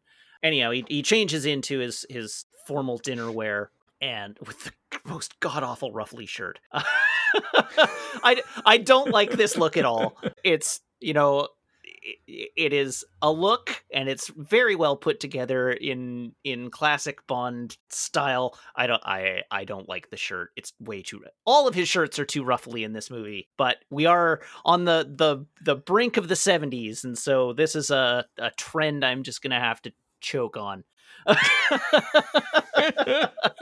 okay, so Bond ascends the stairs from the living quarters and walks into the main room of Piz Gloria, where awaiting him are Irma Bunt and all of the patients of this institute, who are, as previously mentioned, an array of beautiful young women, all of whom have various allergies. He comes in, he he is introduced to many of the patients they they sort of talk to him about how they were affected by their allergies in the past and how the center is miraculous and has cured them they're now essentially like nearing the end of their their treatment and will be heading home just towards the end of the year, just like heading home for Christmas, basically, once the the treatment concludes. By way of introduction, only two of these women are actually given names in the movie. Ruby Bartlett, who is very 60s in her styling. She's played by Angela Scoular. And you mentioned this earlier, and I had not made this connection that she played Buttercup in Casino Royale. Yeah. Completely did not make that connection. And I, I, I it, frankly astonishing that she got a role in this, considering that she'd been in that. but I mean, good for her, I suppose. There's a Hungarian named Nancy, played by Katharina von Schell, and then all the rest of the girls are just listed as an English girl, a Scandinavian girl, an Irish girl, an Australian, Chinese, Jamaican, American, Indian, German, and Israeli. And they're all wearing not like comedy stereotype outfits, but they're all wearing costumes indicative of their origin to an extent. Yeah. They they all have different regional styling. Of note, the English girl is the first screen appearance of Joanna Lumley, Okay. who would go on to do God many, many, many things in British TV and movies, primarily best known as her role of Patsy Stone in Absolutely Fabulous. Ah. Ab Fab, darling. she was also in one of the later Pink Panther movies, The Trail of the Pink Panther, which was an interesting one. This is not a Pink Panther podcast. I don't need to get into it. Tune in next week for Pink Panther cast. no. I mean, luckily that'll that would only ever. Oh wait, no, there was the Steve Martin one. God, that could still be like an eight episode podcast that I'm not gonna do. so we have this scene where Bond and the ladies basically sort of entertain one another. Bond playing, of course, Sir Hilary Bray still at this point and being very sort of stuffy and upper crust, putting on his persona. Just endless, eh, deeply specific trivia about genealogy. Like the man did his homework. Yeah, yeah, yeah. And they they are then, of course, taken over to the dinner tables where everybody chows down, and we we get an interesting focus on the food. So I mentioned earlier that there's a, sort of an implication relating to the allergies, which is never really made explicit in the film.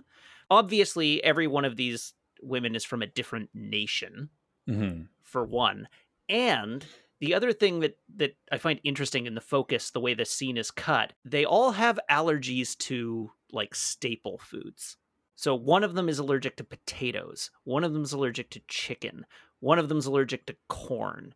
And we will learn some more about staple foods in a few minutes, but at the moment it's just just an interesting thing to note that they are all allergic to staple foods. Mm-hmm. So when you say there's an interesting focus on the food, this is sort of logical extension of some of the stuff I was talking about earlier. I detest this dinner montage. the way that it is shot and edited is it just really smacks of the director and editor being clever or thinking that they're being clever. Just Yeah. it's shot from so many different angles. There's weird, unusual camera angles and strange rapid fire cuts to unnatural camera angles and it goes on too long and it's disorienting and weird and I to what benefit I'm not sure. In fact, I, I don't think it does benefit the movie. I think it's a detriment. they don't pay it off. That's why I say it's like it's never made explicit by the film. Is I think there's a reason why these shots exist, but they never actually pay it off in the film. It's only implication. I'm I'm just going to jump ahead at this point. We will learn later on each of these women is heading back to their own country in order to render a specific crop or livestock sterile and unable to reproduce, triggering a worldwide famine. They are Blofeld's angels of death. Yeah. And I think the implication that this movie serves to me is that each of them is going to be responsible for the staple crop that they were allergic to. which is deeply unnecessary. Oh, yeah. It's super unnecessary. Then, from a planning perspective, the fact that you were able to get 12 women and the implication is or in fact they explicitly say that there's more than just these 12 that this is only the most recent batch of blofeld's angels of death that you were able to get 12 attractive young women in the same sort of age range who all have debilitating allergies and were all willing to come to this weird Swiss hospital on a mountain to be treated for it is enough of a stretch. But to then be like, we really need one who's allergic to corn so that we can send her back to Corn Town and make sure that she infects all the corn. right? Yeah, I that maybe that's why they don't pay it off because it would be stupid. It's very stupid. It's just like I don't know, like I don't know. I'm reaching here a bit, but it's the only explanation I have, right? Like they could be allergic to anything. There's no no reason why they would all need to be allergic to staple crops. And then the plot ties in again later to the eradication of staple crops. It's like I feel like there's a line missing. mm-hmm. But you're right that it it is like yet another suspension of disbelief beyond in order for this to to be true. So anyhow, this is this is me reading into the film, but it's just something I find interesting to like comment on. There's also a lot of shots over the course of this montage of the women being taken in by Professor Hilary Bray's amazing stories of genealogy. Like they're they're definitely paying attention to him because the implication is this is the first man they've seen in a long time. And there's yeah. one particularly needlessly suggestive shot of one of the women eating a banana. I forgot about that. But then yeah, eventually at the end of the dinner it's like, okay, it's now they do a, you know, a dissolve to show the passage of time like normal editing would be. And they're all still paying attention to his stories all the way at the end of dinner. Well, some are. Some are the way this dinner goes is Irma Bunt picks up on the fact that they are extremely attentive to Bond. And she asks him, it's like, tell us, tell us about your genealogy. Ruby is rapt the entire time. But by the time the dissolve has finished, half of them are asleep. Yeah. They're like slumping in their chair, and Bond is still going, going and going and going, talking about genealogy and Ruby has decided to take her opportunity at this point. Look, she knows what she wants, and what she wants is look, she's got needs, and she wants some of him. Yeah. So under the table, she pulls out a lipstick, reaches over to Bond, who's sitting next to her, tucks her hand up under his kilt, and draws a number eight. We don't we don't see that it's an eight at the time, but she draws a number on his inner thigh, with both of them playing it off like nothing is going on. Bond looking a little dismayed, but mostly managing to roll with it. And then dinner ends and they're all sent back to their rooms. Bond does not remain facially motionless during Ruby drawing on his thigh. Irma Bunt asks him if he's okay, and he says that he just feels a little stiffness coming on. Pause in the back and shoulders. Uh, that's such a good line. so, after dinner, Grunther takes Bond to meet the Count de Bleuchamp. And of course, we now have our first meeting of Bond and Blofeld. So, at this point, we've we've said previously that this movie discards previous continuity. So as far as we know, neither one of them knows what the other one looks like they only know each other by reputation. Well, I mean, Bond knows what Blofeld looks like, probably, but not necessarily the other way around. And so Bond meets up with him in in his office in this underground lair. It, it's a laboratory, like it's a vaccine laboratory from the looks of things. It's an amazing set. There's like a area where they go through like a ice cave essentially and then into yeah this amazing underground set the implication is that this is all if, if it isn't actually said outright that much like the Scandinavian seed vault, which is a real thing in real life that you can Google, this is being kept so remotely because they're doing such innovative experimental testing with allergens that they want to keep it geographically and temperature wise remote so that, you know, if something goes wrong, then they won't, I don't know, have some sort of allergy meltdown. but yeah, uh, Blofeld has this awesome office with huge windows that looks into the lab where they're scientists working on all sorts of different things. There's a surprisingly robust staff here. There really is. It, it like they appear to be running it. Clearly, we know they have ulterior motives, but they do appear to be running it as a lab and developing this treatment. And then, after he comes out of the lab and goes through sort of a detox zone with like cool fluorescent lights and everything, we get to meet Ernst Stavro Blofeld, or as he would rather be known, Count Beauchamp. Hence the whole reason that Professor Hilary Bray is there. So this is Telly Savalas, known for his role on Kojak, where he played a detective, Detective Lieutenant Theo Kojak, which uh, ran on TV from 1973 to 1978. So that uh, it actually follows this, but he's best known for playing Kojak, which it's uh, he always had a lollipop. Hmm. It was just a character affectation that he would just have a have a lollipop all the time. In this movie, he's often smoking.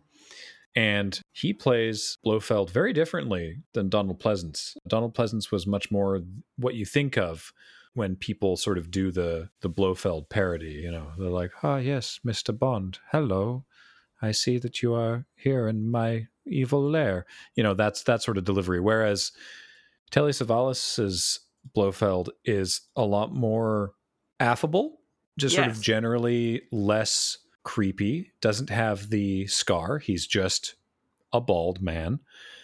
But certainly there is an undercurrent of unease that you feel from the way that he's playing it. It, it basically always feels like he knows more than he's letting on. Yes, yeah, constantly sizing Bond up.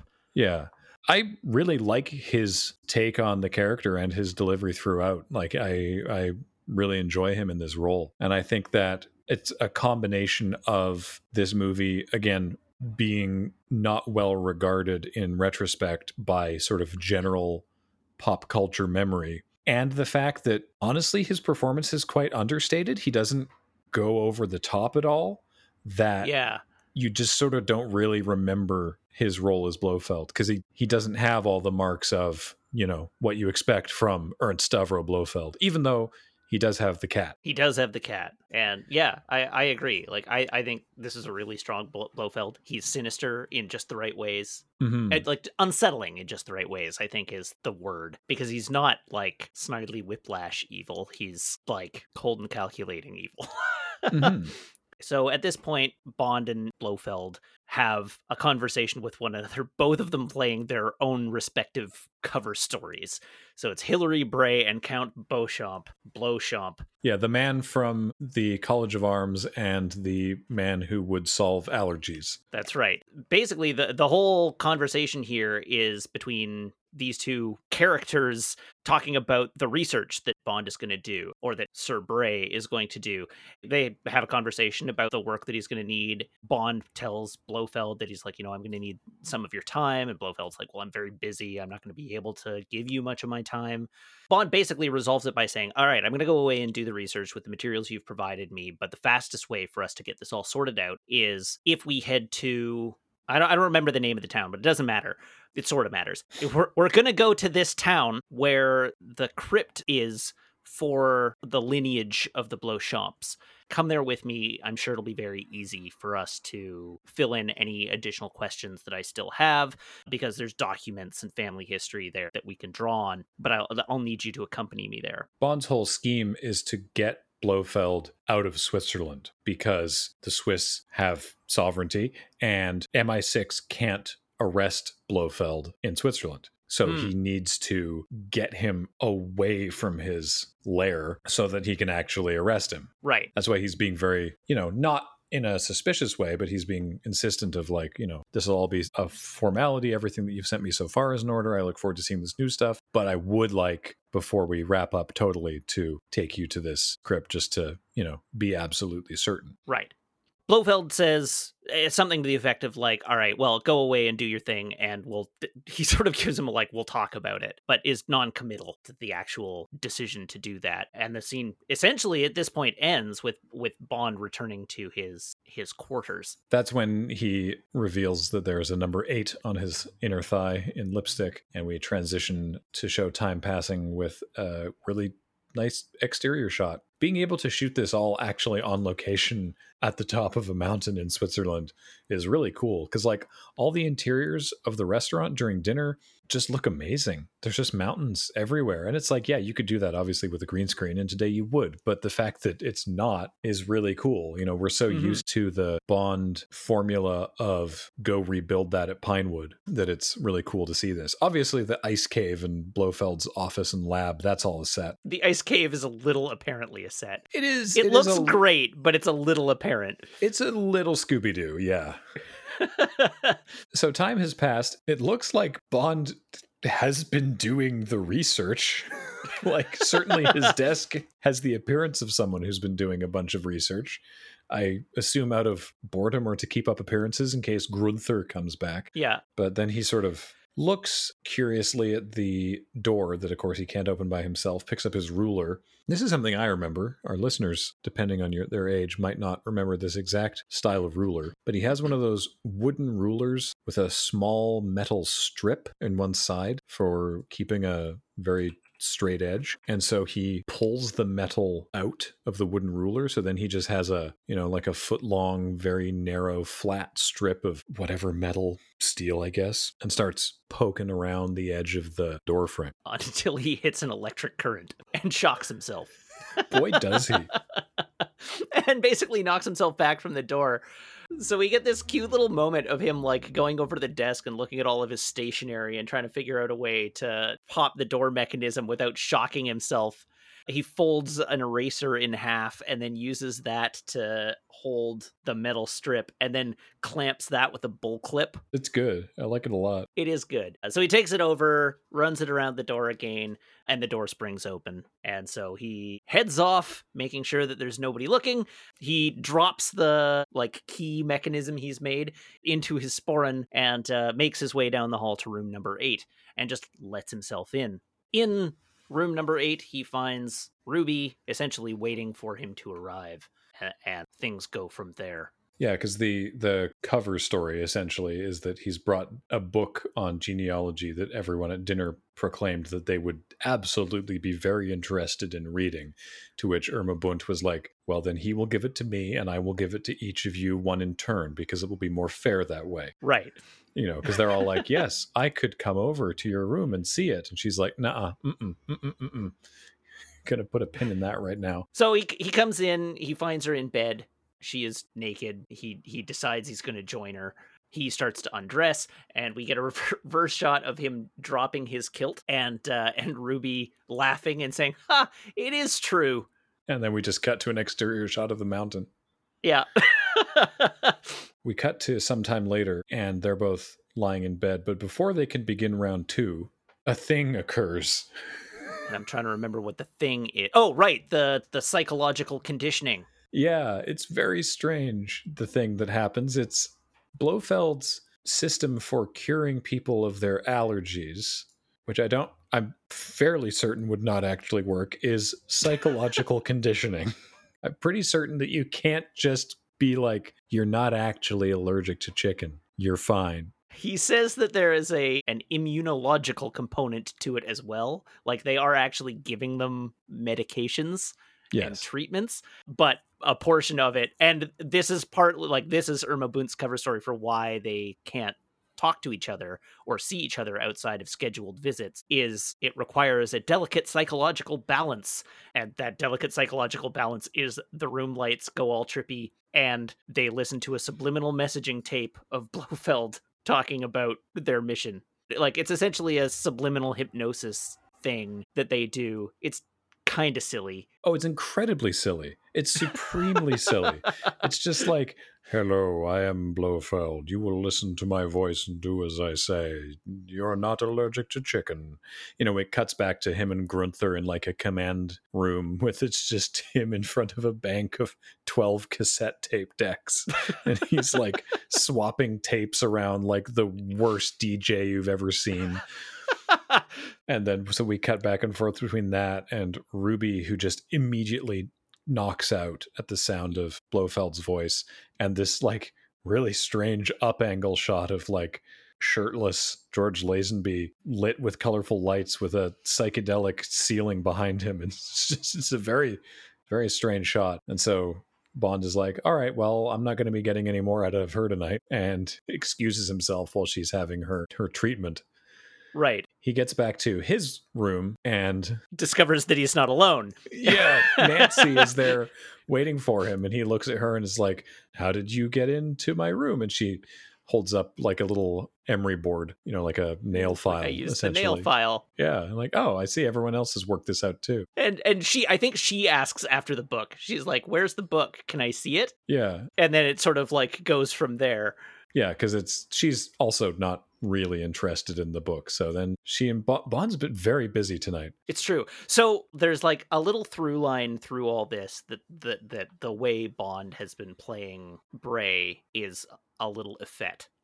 It's Oh, it's not actually true. really, but there's like there are several instances through this period in the movie or this whole sequence where people make references to the fact that Bray is not interested in women. Yeah, Ruby says in those many words, she's like, "That was a funny, a funny joke at dinner. You pretending not to like girls." Right. And then I think Nancy also says it. She comes looking for the book and he's like, "Oh, you do like girls after all."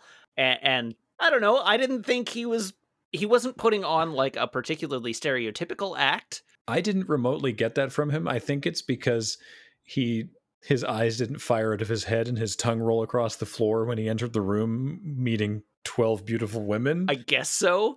Like he managed to stay pretty proper. yeah, I don't know. Maybe it like the, the the first time I met Kathleen, some of her friends from rural British Columbia thought I was gay because I was polite and dressed nicely. So, Fair enough. who's to say where their radars are at? But yeah. Yeah. I didn't I didn't think he was playing it particularly in that regard, but they certainly thought he was. So anyhow, much to Nancy's surprise, he is totally DTF and and they do that. The next morning, we're back down at the restaurant and ski lift at the bottom of the cable car up to Piz Gloria, where Shaun Campbell, remember him, Bond's like assistant who he never talks to, is sort of just like getting kind of antsy and worried about what could be happening up there. So he tries to basically hitch a lift on the cable car. He walks past the door that says privat entrit verboten which i mean i think i think most people could probably figure out what that means he's playing up the role of a of an entitled british holidaymaker being like come on take me up the mountain i want to go skiing up there come on and they're like no get get out stop go away be, don't be here get the hell out I've I've seen it advertised. yeah I know there's I know there's a restaurant up there. I've seen it advertised. It's like, no, the whole top of the mountain is private. Yeah, which is kind of funny because it's like in the movie there absolutely is not a restaurant up there, but in real life there absolutely is. Back up top, they're all playing, they're curling on the helipad. Which is okay, it it is a great setup for something that will pay off later, but I they're curling on the helipad. They're they're actually curling on the the like walkway to the helipad because it's a Yeah. long corridor that they've that they've iced over. And yeah, that that's basically it. Bond shows up, sees all of this going on, is invited to play. He he throws a stone and falls on his butt. he's he's trying to play it up that he's not remotely a- athletic. Yeah, yeah, yeah. Blofeld shows up and Bond talks to him about taking a day off and gets straight told. It's kind of great actually. Yeah, like it basically is like, hey, you know, I'd like I'd like to take take a day off. I've been deep in the books, and and Blofeld is like, well, clearly you're enjoying yourself now, and also the amount you're being paid, I think you can probably make do. And he's like, fair point. You know, like I Yeah. like that Blofeld's like, we're paying you a lot of money, my guy. Like, no, we I want you to do the job that I'm paying you to do. And he's like, oh, you, you know, you bring up a good point. That's fair. that scene basically ends, but it ends with some of the guards at Piz Gloria discovering that Campbell has been like climbing up the side of the mountain. They they take some pot shots at him. That of course draws Blofeld's attention and sort of in the ensuing noise, Bunt sort of like ushers all of the women and Bond sort of back inside.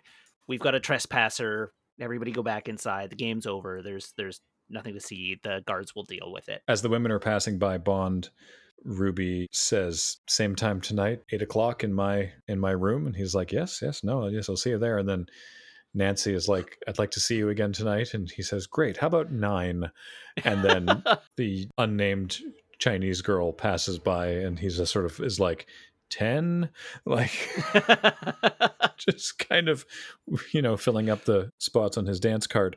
The important part that happens before bond leaves is that campbell is arguing with the guards being like you know i was just going climbing. It's a free country. I'm allowed to climb you know where i want to do. You can't you know and they're like no this is private property. He's like what do you mean it's private property? It's a mountain. You can't you know you don't get the mountain or whatever.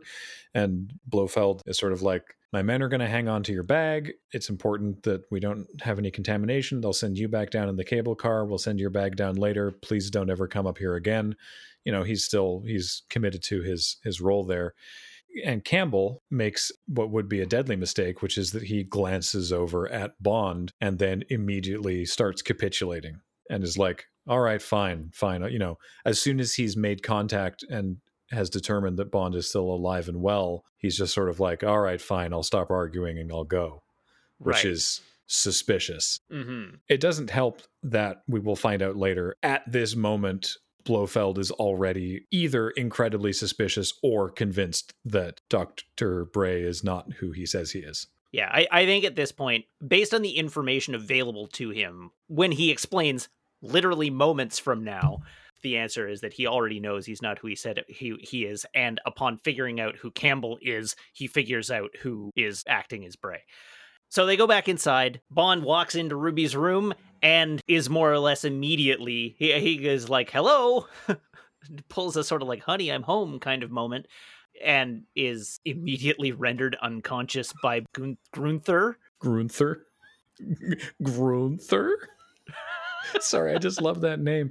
Yeah, it's really funny because again, I have the the the video here, and in the wide shot, like you can tell you wouldn't really ever have noticed this, but you can tell in the wide shot that it is Ruby lying in the bed, and then when he sits down, it cuts to a Right. close up, and it's actually Irma Bunt dressed in Ruby's pajamas in the bed, and she like leaps up and grabs his shoulders, and he's sort of like, "Oh," like he tries to play it off like well, what a surprise to see you here. And then gets just hit over the head with like a tire iron or something. I forgot about that. It's so good. Uh, so naturally, he comes to in the office of Blofeld. Now we have our confrontation. The masks are off, and we have our confrontation between Blofeld and Bond. In this scene, we basically get laid out everything. Blofeld knows that Bond is Bond. The first mistake that gave him away was that the crypt of the Beauchamp family is not in the city that Bond had named Whoopsies. as a consequence, that gave him away because it was like the one mistake that he made in his information. But Blofeld is sure that the real Sir Hilary Bray would not have made such a mistake. Additionally, a person sent by the British College of Arms and paid the sum that he is being paid would not have undermined his professionalism by, you know, visiting the rooms of their patients. Because they know that that happened. because they know that that happened. Because of the compatriot who they learn is an agent it is given away that that it is James Bond. So this is the part where it's a little weird that like Bond knows who Blofeld is and indeed has been working with Operation Bedlam for two years to try and track Blofeld down, but that Blofeld has never met James Bond before in person. or seen a picture of him apparently Yeah, it's so odd considering that like his death was faked with like pictures in the newspaper in You Only Live Twice, right? Like Commander Bond buried at sea. And Yeah. that Blofeld doesn't know that this guy, because he's just, he's not even in a disguise when he's Hilary Bray. Like when he showed up, he wore glasses, eh, it works for Clark Kent I guess. but then at dinner, he wasn't even wearing glasses. So you do, that is a suspension of disbelief moment. To be clear, I think it is interesting. That is not a criticism from me. It's just like, you know, we talked earlier about like yeah every movie is like kind of in its own pocket universe and just sort of go with it. Yeah just just go with it it it works there's there are some logical inconsistencies within the universe right Yeah. like He's at the head of a global criminal organization. They can't get a photo of the most famous agent at MI6. but like, hey, Right. sure. So anyhow, this is where Blofeld lays out his his entire plan. He, he describes that the women are all his angels of death. Each of them has been tasked with being sent back to their home country, and they have been programmed subliminally through hypnosis, through the psychological conditioning, to wipe out a staple crop, or sorry, render a staple crop or livestock sterile so that it can't reproduce and uh, that will lead to massive famine and death around the world. Blofeld's plan is, in fact, not to do this. His plan is to. Uh, it's not even to extort the world in this one. What is the actual like his reasoning? He expects the UN to capitulate immediately. He's like, yeah, th- like clearly they're not going to let this happen, and I don't like. I don't want to not have chicken.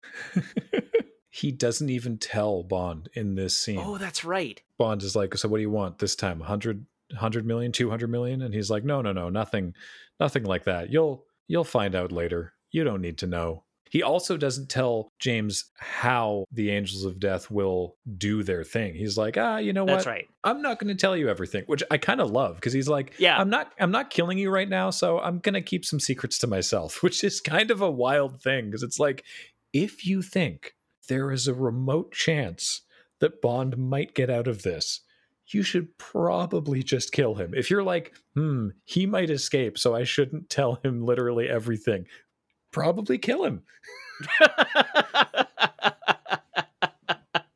well, okay, so so it's maybe not top 10 smart villain monologues. but it's a solid 11 is what you're saying. They have very good back and forth to be to be fair. I really like telly savalas in this whole scene. He does a lot of good work with you know breaking the disguise glasses playing with the tinsel on the tree. This is the only bond film that's explicitly at christmas time. Mm-hmm. and he holds his cigarette in a weird way I don't know. I guess Telly Savalas does a lot of interesting prop work. Maybe that's why he always had the lollipop when he was in Kojak. Yeah, no, he, it, the the way he holds a cigarette is very unique to this character. Mm-hmm. Two of the goons grab him and drag him after Blofeld because they don't have like a brig at their research place. So they're like, well, we're going to keep you alive just, you know, because you're probably more useful alive than than dead because of I don't know, keeping appearances up with MI6. So they take him to the mechanical room for the cable car. Before he goes in, he looks out the window and sees Campbell dead, strung upside down by mountaineering equipment. So Campbell never made it back down the mountain once they determined that he was an agent. Blofeld makes this sort of casual aside of like, "Oh yeah, so many climbers. What a, what a shame they're not more careful." Bond sort of snaps and tries to, you know, he attacks the two guys holding him and like kind of sort of gets the upper hand a little bit. It's kind of hard to tell because it's yet another abysmally edited fist fight. but the end result is that there's I was going to say three of them, but you know, Blofeld doesn't raise a hand here. There's two of them and one of him and they bundle him into the equipment room and leave him there. Yeah. The one thought that went through my mind is like uh, they basically tell him we're going to keep you alive and then they trap him in this gondola like machine room. All he's wearing is a sweater and slacks. He's at the top of a mountain in the middle of winter in the swiss alps in a room open to the elements. Mm-hmm. i'm like mm-hmm. dude's not going to stay alive very long. Yeah no kidding. Like it's daytime now but what happens at night? Yeah. So there's a small ledge with an enormous gear on it and a massive pit. I mean, it's like because it's on the side of the mountain and there's a just a huge drop off. So there's a there's a big pit. He's on a little ledge beside the door. The ledge is covered in gears, and the cable runs from the gears across the pit over a gear wheel out a small window basically on the far side of the room. And that's all he's got to work with. Right. So there's so there's one big gear that's horizontal. There's one big gear that's vertical. The big vertical gear is attached to a flywheel that's running the cable, and then the cable runs across the room to the wheel that's in the window. He hops across the horizontal wheel, tries to figure out how he's going to do this. Before even that, I think he actually just waits for it to start and starts his watch to time how long the cable runs when the cable car is going. Then he starts to try and figure out how he's going to manipulate this room into a way that allows him to escape. He hops over the horizontal wheel and sort of like swings around the gear, the vertical gear, and grabs onto this ledge that's in between the the vertical wheel and the or sorry the vertical gear and the flywheel and he ends up getting like stuck there as the the cable car runs again because the cable car is like running constantly through all this so he's like trying to time his movements but he ends up stuck like hanging from this ledge for the duration of a run of the cable car upon the cable car stopping he sort of frees himself hops back to safety tears the insides of his pockets out of his pants to use his gloves throws those on his hands, makes his way back over, gets on top of the cable, and starts to shimmy along the top of the cable towards the window. And just as he's about to get to the window, the cable car goes again and it starts rolling him back towards the flywheel. Uh, this is a pretty pretty good little tense scene. You're worried about him, and at the last second, he drops off the cable and grabs the ledge again and holds on until the until the flywheel stops. And he goes, tries it again, hops back up, but this time just swinging underneath the cable because he's a little faster that way. Just as he gets to the flywheel at the window, it starts back up again, but he manages to sort of like heave himself over and, and grab the ledge. He manages to sort of get over that, the flywheel to the outside and get outside this room. Of course, there's just a drop off on the other side because he's at the top of a, like he's on the wires of a cable car. So on a cable car, if you don't know how they work, there are three cables. There's two stationary cables that don't move that serve as tracks for the wheels of the cable car. And then there's a third cable in the middle, and that's the one that moves, and it's attached to the car itself, in this case at least. And that is the one that provides the motion, like actually pulls the cable or pulls the car up the cables. So he grabs onto one of the the stationary cables so that it won't move him around, and he starts to tr- start shimmying down towards a cable car that is coming up the mountain towards him. Again, good tense moment because if you know how cable cars work, he's holding onto this cable. The cable car's wheels are about to run over. So he like hangs there until the last possible minute and then drops off, heaving himself towards the top of the cable car and manages to grab onto the ladder at the top of the car before the cable car sort of pulls to a stop in the the Piz Gloria station, but he has now managed to like free himself and escaped. So this is like it's intercut with the Angels of Death getting ready to leave too, isn't it? Yeah, I do want to talk briefly about how he is hanging off of the cable as the car is coming towards him, and then five foot blinks to being on the ladder on yeah. the cable car. Like he, they make it look like he's swinging towards it, but there's absolutely no way that he would be able to actually make that jump. yeah, yeah, yeah. I it, it would it would have been more believable if he had landed on the roof of the cable car. Yeah, but then it would have made a noise. But then it would have made a noise, yeah. and yeah.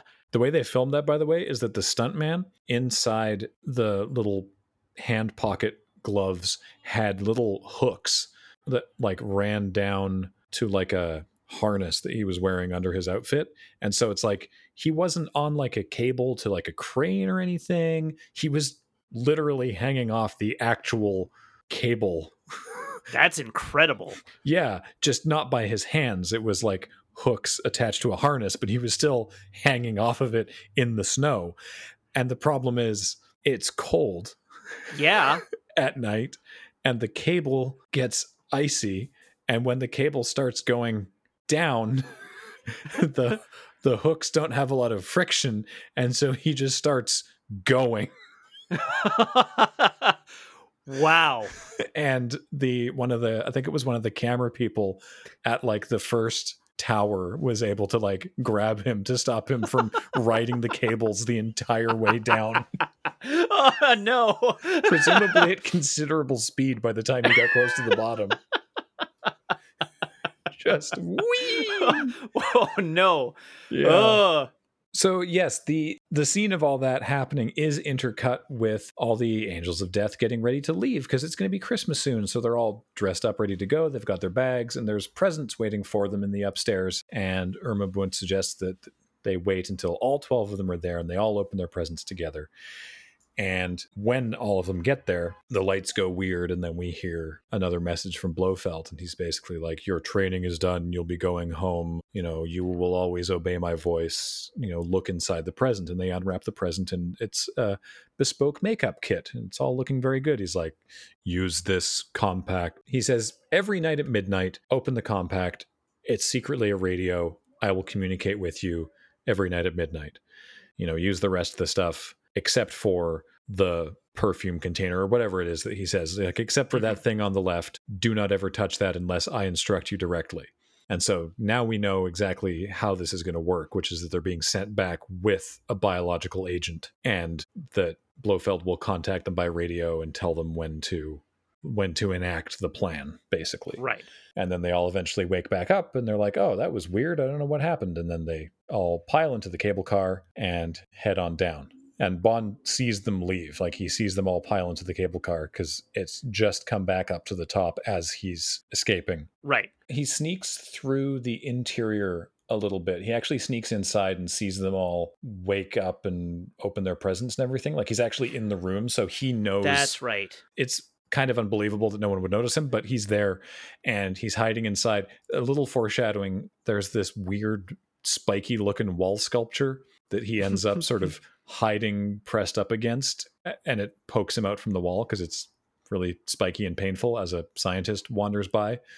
That'll come up later. But then, yeah, he heads downstairs in the elevator, knocks out the guy waiting at the front desk, and drags him into the sort of the the room of ski supplies. It's kind of funny because then That's right.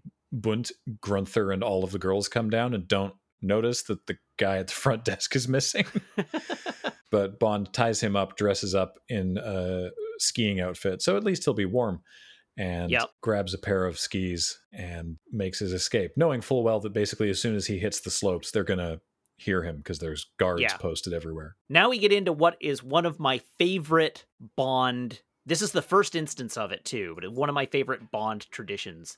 Uh, Mm. it only happens a few times, but I am a skier. Mm. the skiing in Bond movies is rad. I love it. So Bond hits the slopes, and of course, he's an accomplished skier because he's an accomplished everything. And he starts to ski down the Alps. And as you mentioned, the guards immediately notice. They start shooting at him. And then, as he, you know, it's like, it's Bond, he's escaping. They all pile on ski gear, and, and Blofeld piles on ski gear. And they, like, an entire crew of goons with with the rifles and and weapons skiing down the mountain after Bond, chasing him as uh, as he skis for his life. There's some great skiing in this scene. It's awesome. I love it. It's I, I love it when Bond skis.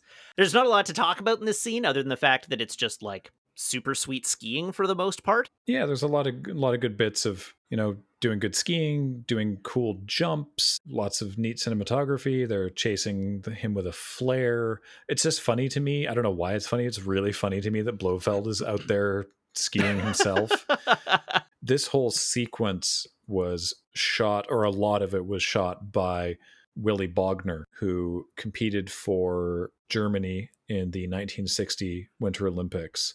Hmm. He be he became a filmmaker and ended up working on this movie. This was his first Bond movie, but he also filmed skiing sequences for The Spy Who Loved Me, For Your Eyes Only, and View to a Kill. All the other movies Bond skis in. Yeah, until exactly. like uh, until Living Daylight. Yeah, he's just like the go-to guy to film skiing sequences, essentially. So where where things pick back up again, we just have this great chase sequence. Is is essentially how it comes down. It ends basically when a rogue bullet hits one of Bond's skis. It doesn't quite end, but it, it is it, it sort of comes to a head when one of one of Bond's skis is shot and breaks, and he has to kick it off and ski. He can sort of continues to ski away on on a single ski. which is very impressive. It is very impressive. Certainly much more impressive than when he knocks that one guy off the cliff and it's an extended shot of what is obviously and profoundly a dummy slowly, I love that shot so much, though. slowly Uh. falling to its quote death. yeah anyhow yeah he, he gets caught up like he he ends up sort of getting knocked over at the base of a like at the top of a cliff And as described, he baits a, a guard to follow him and basically clotheslines the guard as he goes over the edge. And we have this ridiculous long shot. I love this shot. It's like, it's so obviously a dummy. You're right. I love it. It I love how long it is. I love how interminable the fall is. Because it's just like the guy goes off and it just uh...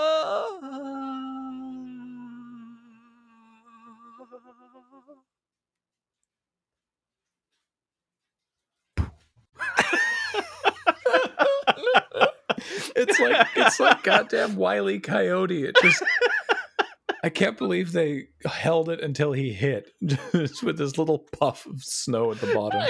So, like, things I love in this scene is all you've got is the audio of the guy screaming as he falls and the distant happy music in the little Alpen town that's having a little festival. Mm-hmm. like, it's so cheery, but also as he's falling, just because of the way the lighting is, you can see a shadow of this guy on the, the snow and you can watch as they race towards each other as he hit as he comes to the ground and they meet just as he lands. It it's so good. I love this scene. I unironically think this this fall is one of the highlights of this film. He also strangles a guy to death with a ski and then he steals his skis and basically just skis down into the village at this point. Upon arriving in the village they they're still hot on his tail. They know he's he's gotten down to the gotten down to town. This is this is a point in the movie where like bond is legitimately frightened. Mm-hmm. he's he is on the run but he is in serious danger and he knows it. His only support has been killed and he knows this he knows there are dozens of guards scouring this town for him and and he knows that they know what he looks like. Mm-hmm. he's like trying to keep a low profile. Thankfully there's like a little festival happening so he's like hiding out in the crowds. He walks by a ski rack and steals a jacket and like puts it on to like change how he looks. He gets accosted by a bear with a camera in a great little like jump scare moment. He's like, rah! he can see them bearing down on him, and like he's not been very successful at avoiding them. Every time he sort of turns a corner, there's another one there that spots him. So he's like having a huge difficulty losing them. There's also the loudest fist fight in any Bond movie as he and a guy get into a hand to hand altercation in a room full of bells. Oh, yeah, the bell room. Here's where we store all of our obnoxious Alpen bells. Yeah. Hope no one has a fist fight in here.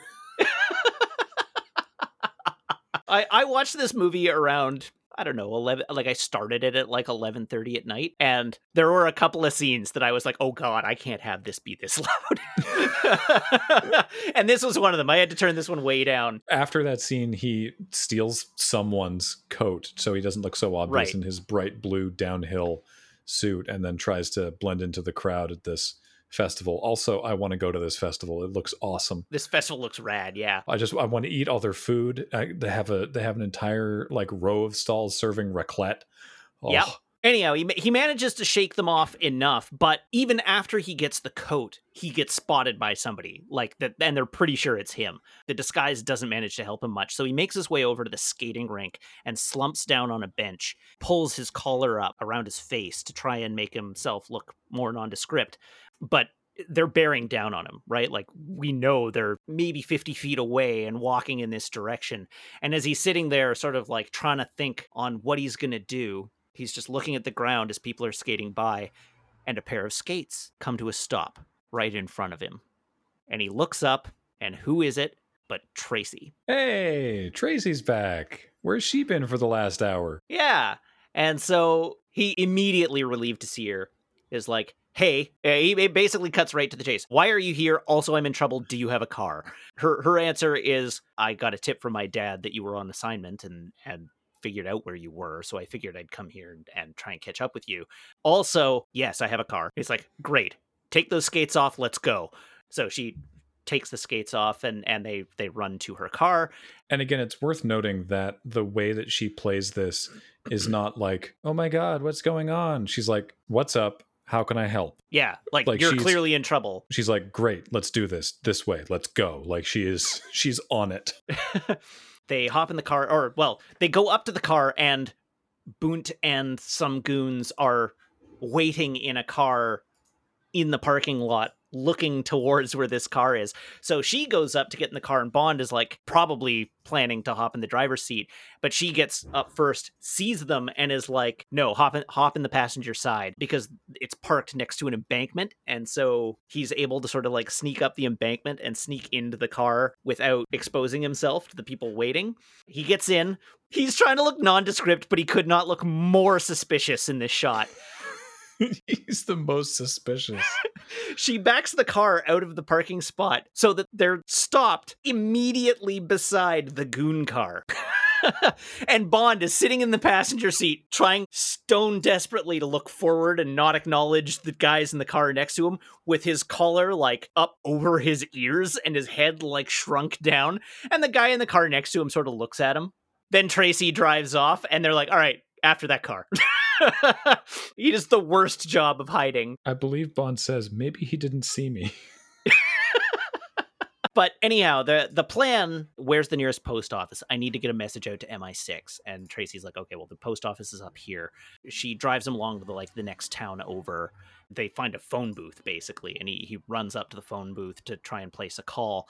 And as he's placing the call some shots ring out and bullet holes riddle the the phone booth as uh, as it turns out that they've been caught up to by this follow car. So he runs along the embankment and tracy seeing that he's in trouble immediately guns it in the car he like runs along the edge of this town being shot at the whole way and manages to sort of hop down a flight of stairs and meet up with tracy hops back in the car and she's just like go, just go.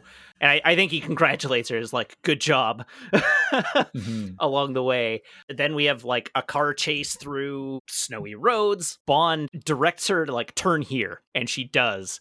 And they turn in to a stock car race. Uh, yeah, which very quickly becomes a demolition derby. It does. Yeah, it's an ice track stock car race. So it's like all Volkswagen Beetles and and minis, all these other cars kitted out for a race. And they pull into the track, and then Bunt's car pulls into the track behind them, and they basically like participate in this race for a while as they're rolling around the track, trying to like crash the car that's chasing them, but also like with no way to escape because it's a closed course and they have they can't figure out how to get out so yeah there's like a whole bunch of automotive destruction takes place as they they proceed through this race tracy by the way looks like she's having an i'm sorry i'm going to correct that diana rigg looks like she's having an absolute blast because i don't know yeah. if this is in character so much as this that diana rigg is having a really fun time I read somewhere that because there are so many close ups, virtually all of the driving for this scene was done by Diana Rigg. That's correct, yes. Which is kind of ridiculous. There's already a story about how George Lazenby wanted to do a bunch of his own stunts, and they were like, no, you can't. And then he ended up breaking his arm doing something stupid. And so the scene where he arrives in Blofeld's office for the first time, the reason that he has his overcoat draped over his shoulders and not over his arms, and the reason that Grunther removes the coat from his shoulders is because one of his arms is broken in that shot. That would certainly do it. Yeah. So, through the course of this race, the Spectre car does crash, and Bond and Tracy make their exit. They drive away as fast and as far as they can as they as they are driving away they run out of wiper fluid which is someone who drives from vancouver to whistler on the regular i can tell you is a real problem. Mm-hmm. their windshield starts to basically become inundated with snow. They get caught in a blizzard they can't clear their windshield they can't see where they're going. They they come to a stop and bond gets out and notices that there's a farmhouse he's like all right turn in here and we'll we'll just stay the night here. So they they turn in they wheel the car into the barn they hop out and spend the night in the barn there are a few things that happen during their stay in this barn. Bond now fully impressed with Tracy. oh, he's been just watching her in this car chase. Just like like he already liked her, but he's he is legitimately falling in love with her watching her outpace the baddies in her car. Yeah. He's just like, "Wow, yeah. this she's great." they settle in for the night. They have some conversations. The main one being that Bond declares that he's in love with her and he proposes to her. He asks her to marry him and she agrees. Then then he does this is such a like contrived setup for this scene but again, I kind of love it. They go to like lie down and go to bed. Tracy makes some overture of amorousness towards him, and Bond is like, "No, no, that's for the wedding night. You know, I, I'm, I, it's my New Year's resolution, and so like you are gonna sleep over there on this little like hay bale that's like propped up, like a little like hay loft kind of thing, right? Propped Mhm. Two feet off the ground. And Bond is like, You're gonna sleep there. I'm gonna sleep down here. She's like, All right, if you say so, and goes and, and lies down in the hayloft, and Bond lies down on his little thing. And then after not even 10 seconds, Bond finds a pitchfork and uses it to knock out the strut in the hayloft, causing it to collapse and her to roll over basically on top of him. And he's like, It's not New Year's yet. So silly. Yeah.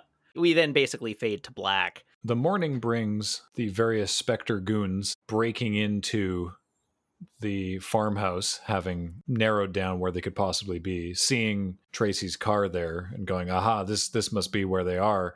Also noting that the door in the back of the farmhouse is wide open because Bond and Tracy got an early morning and have already escaped from the farmhouse and are tearing down the hill on skis. So more Yes. more ski chase, ski chase part 2. Ski chase part two, this time with Tracy in tow. Mhm. they take off. It, this is just another ski chase. There's some some good skiing in it. Tracy gets some stunts in, which is great. I, I think she remarks something to the effect of like it's easier than it looks. Blofeld and Co are hot on their tails, but not not really gaining on them very well. They make their way over a ridge and down into a bowl, which it turns out will be an error. prior to that is one of the most grisly moments in any Bond oh, movie Oh yeah, because they oh, jump Yeah, they jump over a road being cleared by like a big snow throwing truck and they Bond and Tracy leap it and most of the Spectre guys leap it as well, but one of them doesn't, biffs into the far wall and falls onto the ground, being run over by the snow clearing truck that just starts firing pink mist out of it out of the top of it. It's it's horrifying. Do you remember what Bond's quip is? Well, he had a lot of guts. Yeah.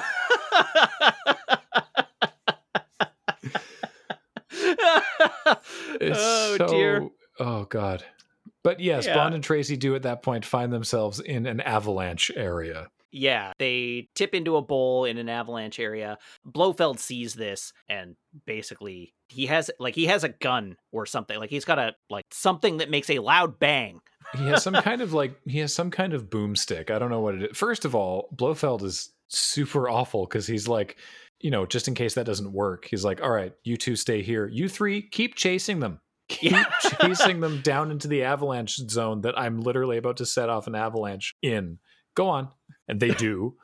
Yeah. And then yeah, he it's it's it's like a flare gun. It's like a tube. It's like it looks like a flare. Right. And he In fact, it and probably actually is just an avalanche banger kind Yeah. of thing. and it fires off and it does indeed set off an absolutely enormous avalanche. So this was the second thing I had to turn down my audio for because it turns out that the audio mix for this has a very deep bass floor. And I have a not insignificant subwoofer in my apartment. And of course, now we're now we're 2 hours or so into the movie, Mm-hmm. which I started at 11:30 p.m. Mm-hmm. and my entire entire apartment is going So I had to bring the audio way down on this one. So if you are going to watch this film after listening to this podcast, just be aware, maybe maybe don't watch this one in quiet hours. The Leicester Square Odeon had to install a new speaker system for the London premiere, specifically for this scene. it's like it's really impressive. It sounds amazing. It was recorded in stereo. Yeah, it it is like I'm sure an actual avalanche is much louder, but the fidelity of it feels very authentic. Mhm. Do you want to know how they recorded all the shots of Diana Rigg skiing around? Because she's going at a fair clip. And there's Yeah. many shots where it's clearly her going at a fair clip on skis. Yeah. they did it by having her kneel on a sled that they pulled with a, with like a snowmobile Amazing. and just followed they had Willy Bogner on skis following beside and filming. Oh, that's amazing. He ended up, by the way, uh, Bogner ended up, who is still with us, ended up doubling for Bond in every one of those movies. Oh no, he actually I'm sorry, he didn't double for Bond in this one, but he did double for Bond in all of the subsequent subsequent films. So yeah, an avalanche happens and inexplicably both of them live, though Blofeld doesn't know that. Yeah, they both basically are like, all right, well, all we can do is try and stay ahead of it. And they go for broke. All of the goons get swept up in it, and Mhm. they do ultimately get swept up in it, but not until like they are they've managed to put quite a bit of distance between them and it. So it is already sort of dying off when it catches them. But they yeah, they do sort of miraculously survive. Blofeld comments as he observes the avalanche with his binoculars. A grave deep enough, I think, to prevent even 007 from walking. But he does spot Tracy from his binoculars, and so he instructs his men to go and retrieve her. Yes. There is a brief shot of 007 unseen to Blofeld, barely regaining consciousness. And then we cut back to MI6. Right. Some time has now passed. Probably not more than a day or two, but a little bit of time has now passed. At this point, Blofeld's plan is in action. He is holding the world ransom. The plan, of course, as described, his patients are going to release chemical agents that will target staple foods.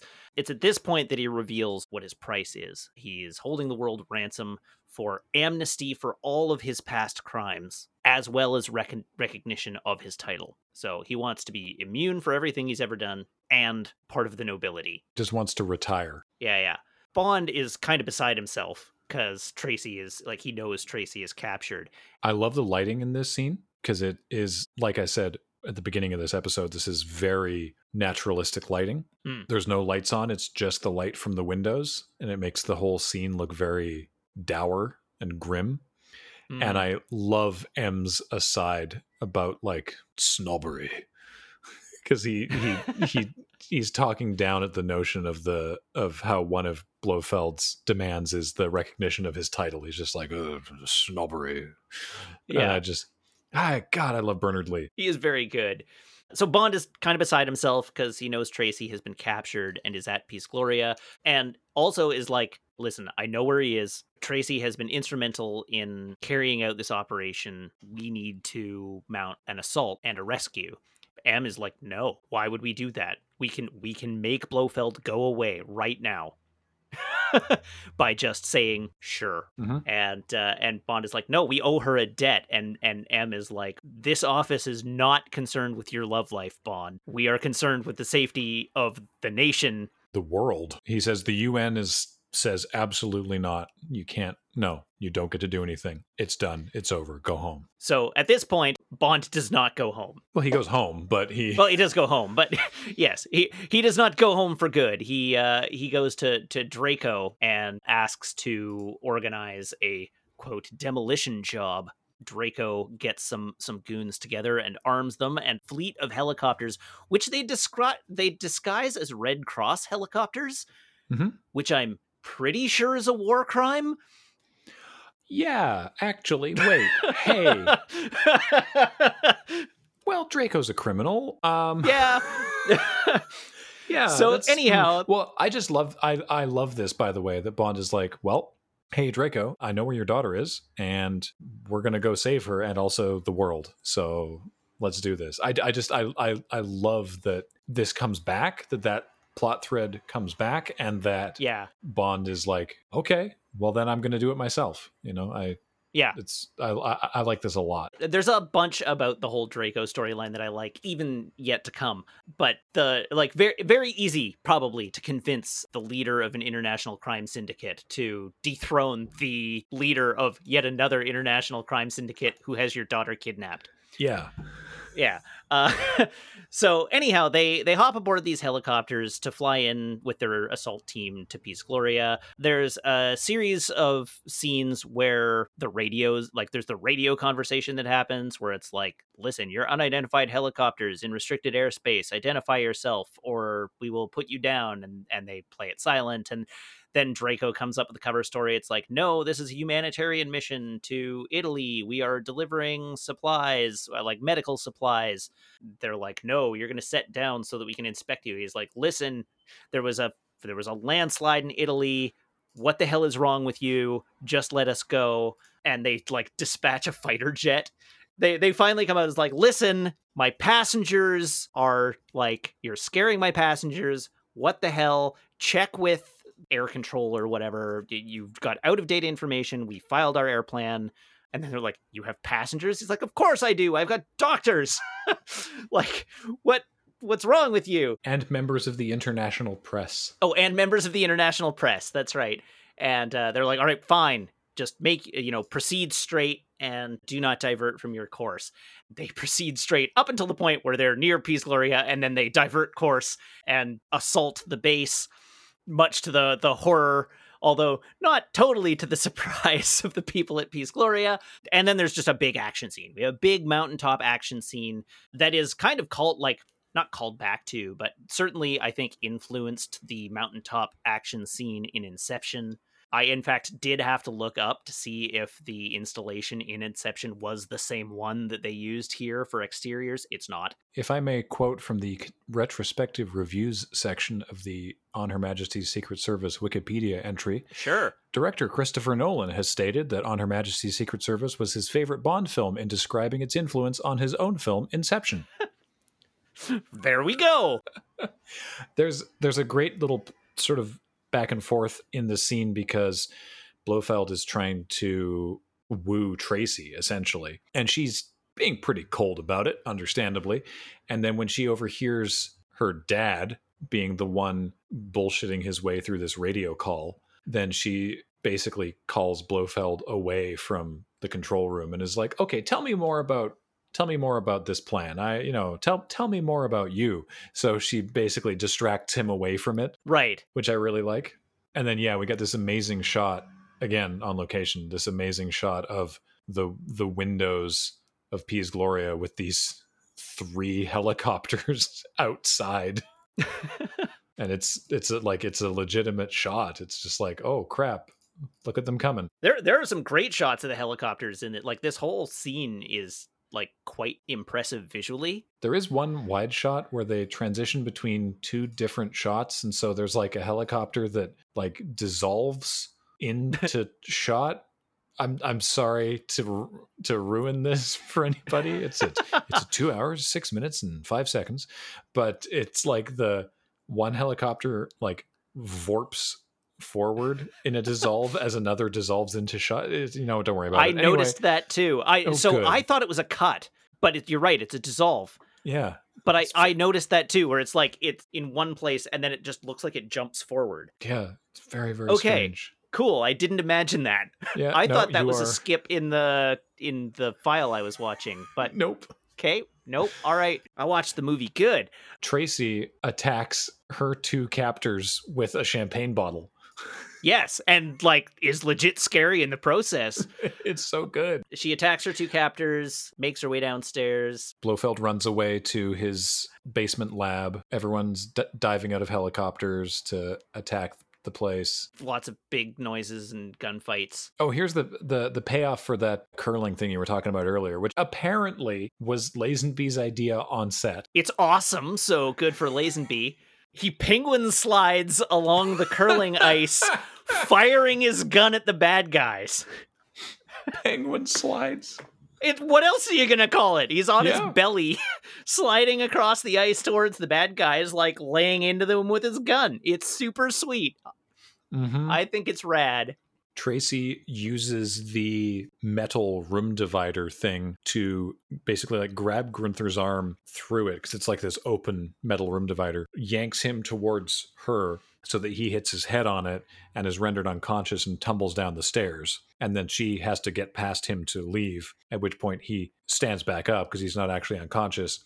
Grabs her and they struggle a bit. And here's the payoff for that weird spiky wall sculpture as she spins around and backs him onto it, impaling him on this terribly dangerous sculpture. Yeah, So Tracy takes out Grunther. it is truly Chekhov's spiky wall sculpture because it's it's like that feature is is hanging there the entire movie, It's and it's so such a weird, conspicuous, spiky sculpture, sculpture that you just from minute one, the moment it appears on screen, you're like, oh, somebody's gonna die to that. And lo and behold, they do. And so good. They are reunited. the The fight happens, and Tracy is reunited with her father and there's a like a conversation that takes place where she doesn't want to go because Bond is still missing in this base somewhere. Bond is in the base. He's gone after Blofeld. He's trying to chase him. Draco is like, "No, you're you're leaving," and she's like, "Well, I'm not going to leave him behind." He's like, "Yes, you are," and he punches her out cold and puts her on the helicopter and and comments spare the rod spoil the child as he as they're loading the now unconscious tracy into the helicopter. And one of the one of the other goons or one of the the good goons comments like what about the englishman? And draco's like he knows the timetable. A bond misses the exfil and the helicopters take off without him. Obviously, I feel conflicted about Draco just decking his daughter. It's curious because in any other Bond movie with, frankly, less competent co-stars, it would be very tropey. Like, okay, you're getting the incompetent love interest out of danger in the final fight. Tracy is very competent, and we have seen that. So, like, that aspect doesn't hurt as much, but it is like, but I want to see her stick around and do competent things. yeah it's it's a bit of a rough exit Yeah, there's also the the thing of like, but she is so good and competent that the only way that they would be able to get her out of here is her dad clocking her. it's I don't know. I would have preferred they find a different way to do it. But now Bond is the only guy left on the mountain. Well, the only good guy. There is a scientist who just hurls a like flask of something at him that melts through glass. Very strange. The one thing that we haven't commented on so far is that during all this some of the good henchmen have been rigging the entire place with explosives yes, they are going to blow this place to high hell, and Bond has to do what he needs to do before then, which is find out where all the angels of death are. So he goes back to Blofeld's office, and there's a section of wall that raises to show a secret map behind it, which the audience and Bond only saw very briefly, just as it was closing, as Bond was regaining consciousness in Blofeld's office. So the fact that Bond remembers that is very impressive. mm-hmm. He finds the secret button to raise it up, and it's covered in little flags of where everyone's been sent. And so he pulls out a little camera and takes pictures of the whole thing so that they know where everybody is and can find out where these women are so they can be dealt with, basically.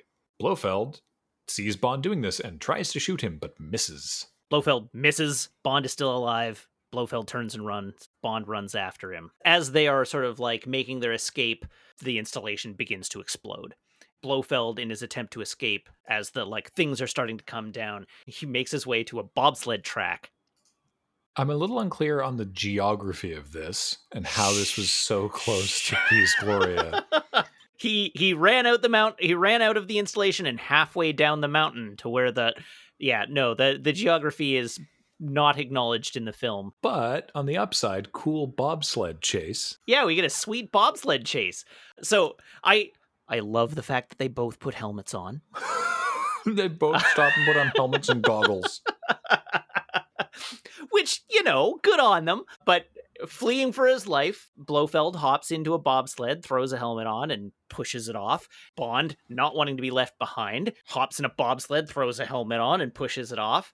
And uh, we have a sweet bobsled chase as bond is trying to catch up with blofeld by bobsledding faster than blofeld is and blofeld is trying to make bond's life difficult. And and so we have some sort of like ben hur style like bonking bobsleds on the track as they race down it. Real fun starts when when Blofeld pulls out a grenade.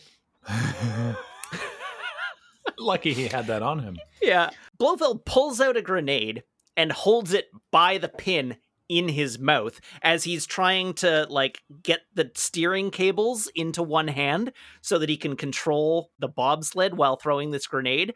Naturally, the motion of the bobsled and the weight of the grenade causes the grenade to drop off the pin and arm before rolling into the front of his bobsled, which then causes causes Blofeld to like frantically hands around in his bobsled to try and get this grenade before it goes off.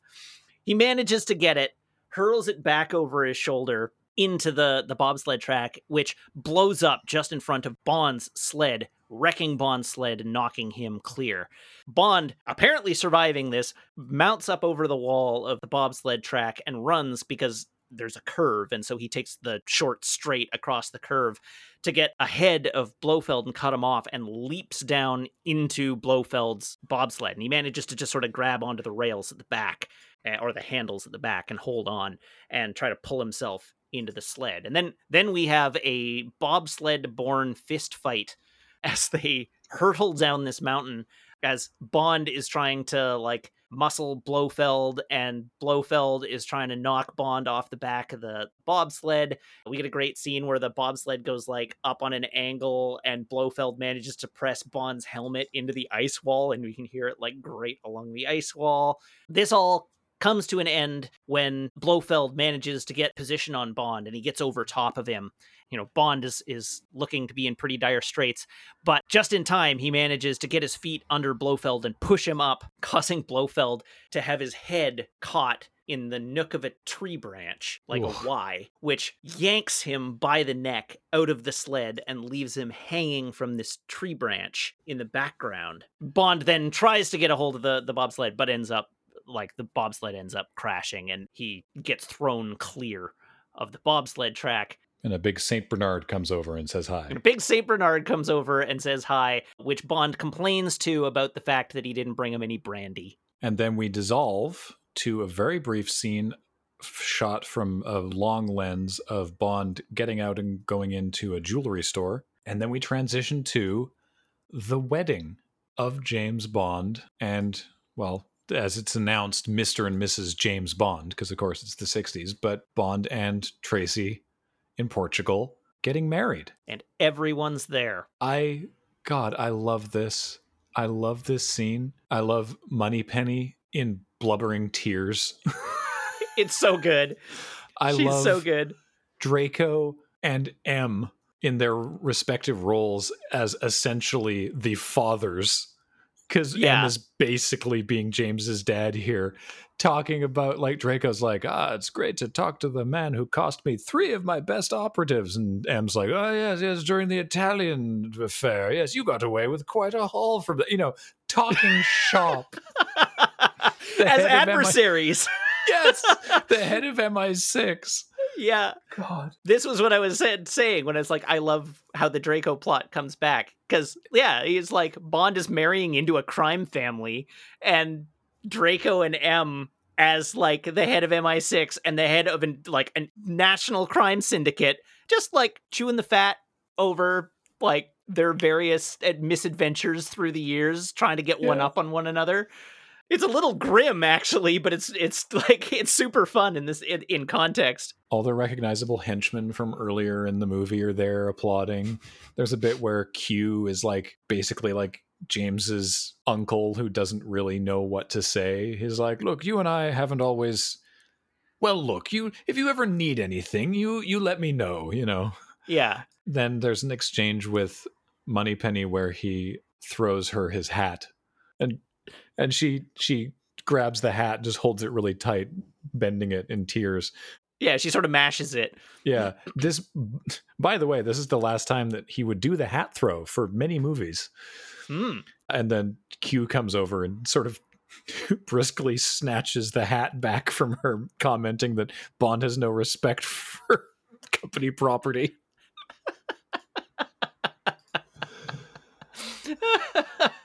And then with flowers, God, so many flowers draped over the road and a huge crowd of people, they drive off into the sunset, they do. which is where Peter Hunt thought this movie would end. Because the plan, of course, was that George Lazenby would come back for another Bond movie. And so this was shot that it could end there. And then the rest of this movie would be shown at the beginning of the next movie. Makes sense. Like it made that makes total sense. On the one hand, what a downer of a start to the next movie, though. Yeah, yeah, But instead, we get a real downer to the end of this movie yeah, because they're driving away and a car full of party kids, who's actually the same, I believe it's the same group of party kids that from the beginning of the film. drive by his car at the beginning of the film comment about like you know like oh you you where's the florist or something? They make some sort of joke about how their car is covered in flowers. And so bond's Yeah. like oh that's i guess we do stick out a bit you know and he gets out to sort of deflower their car. I don't know why. I'd be like hell yeah i just got married. Taste it. Like i wouldn't take the flowers off but whatever you know. So they're being cute and adorable while he's doing that and a car comes over the ridge behind them. They there's a conversation that takes place in the car between Tracy and Bond. Like the, there's some implication to the wedding and the like send off and all that Bond may or may not actually be retiring at this point. there's also I forgot to mention at the wedding Draco hands Bond an envelope presumably with the that million pounds that he promised him earlier and Bond Right. Draco puts it directly into Bond's inside pocket and Bond takes it back out puts it back in Draco's inside pocket and is like no no I told you I didn't want your money Yeah. So anyhow, they they have a conversation where they start making plans for the future, and it's like it's all right. We've got you know we don't have to make up we don't have to make up our minds right now. We have all the time in the world. Then they stop, and the black car rolls up the road behind them. and we see that Irma Bunt is in the back seat, and the car is being driven by Blofeld wearing a neck brace. And they drive by the car and fill it with bullets. Bond is unharmed, and Tracy has been shot right through the head. Yeah, this scene is brutal. This scene, like this scene, is just devastating. Yeah, He runs around the car and gets in and comments to Tracy. It's like, all right, we like it's it's Blofeld again. We you know we got to go we got to go after them, and she doesn't respond. And he then he sort of like looks over and there's a bullet hole through the window. The camera shows her face and there's a bullet hole in her head and blood trickling down her face. At that point, you basically just watch Bond break in real time. she slumps over onto his lap as a policeman on a motorcycle drives up behind and basically sort of peers in. I don't even think the policeman has has any dialogue. He just sort of is checking that they're okay. hmm And I mean, anyone who doubts George Lazenby needs to just see this scene when he's just like he just says, "Oh no, no, it's it's fine, it's fine. She's just resting her eyes. It's everything's fine. It's all going to be all right. We have all the time in the world. It's soul crushing. It is. And the the movie ends with the the camera focused on the windshield with the bullet hole in it and just fades to silence And then and then the credit roll starts. Like it's really really really awkward tonal shift as the uh, James Bond theme comes in. And yeah, then, yeah, it's it's brutal. It's really good. Like the Yeah. performances are incredible and it's like it is uh, the James Bond movie movie made me feel an emotion that wasn't either things are exploding or oh hot. Like the there there's actual emotional resonance to this scene. It's it's really good. The fact that Blofeld is in it is a problem for the movie as a whole because it immediately undercuts the fact that we just watched Blofeld die. So it like it makes a ton more sense that this would have been the opening to the next movie. But man, I'm not sure I would have wanted to have watched that movie either. yeah. I want those opening scenes to like prime me for an awesome time, not ruin my entire day. Yeah, I forgot what a crushing end this this movie has. No other one would do anything quite like this. Yeah. So there we go. That's on Her There Majesty's. Secret Service, the longest Bond movie, certainly our longest episode. I don't know what you're talking about, Graham. what do we think? This movie rules. This movie rules. So, pre-title sequence. Pre-title's tricky for me because it has a lot of good stuff in it. It has that little fourth wall break. It never really pays off exactly why Tracy is trying to walk into the sea, and it has that fight scene that's really jarringly edited. It has a lot of stuff that I kind of dig. I don't know. I think once you sort of shake everything out, it's kind of in the middle for me. Okay. What do you think? Well, I think it goes below Thunderball. There, there's lots of stuff that I dig, but for the same reasons you've mentioned, the like the fight scene is terrible. The scene doesn't make a whole, or at least the conceit of the scene doesn't track very well. What works in it works, but what doesn't work in it really doesn't work in it. And it's also just one of the least exciting ones that we've had that Mhm. of the ones we've had. I, I think it goes above Doctor No for obvious reasons, but I, I think this is a weaker pre-title scene. Yeah, I think I'm on. I think I actually agree with you on that one on the on the positioning of of below Thunderball. I think our pre-title power rankings are still completely in step with one another. They are, yeah. So far, Music, however, now this is now because we were talking about this in Casino Royale. Are- we talking about the Lewis Anderson "We Have All the Time in the World"? Notice the name again. Ouch. Or the On Her Majesty's Secret Service main theme. So technically, in the tracking document, I have this listed as title because my previous esti- estimation of what this ranking was going to be was going to be the opening credit sequence all up. I think that will be easier to do long term, but that does require a synthesis of the banger of a title song and the somewhat eh, of the graphical treatment.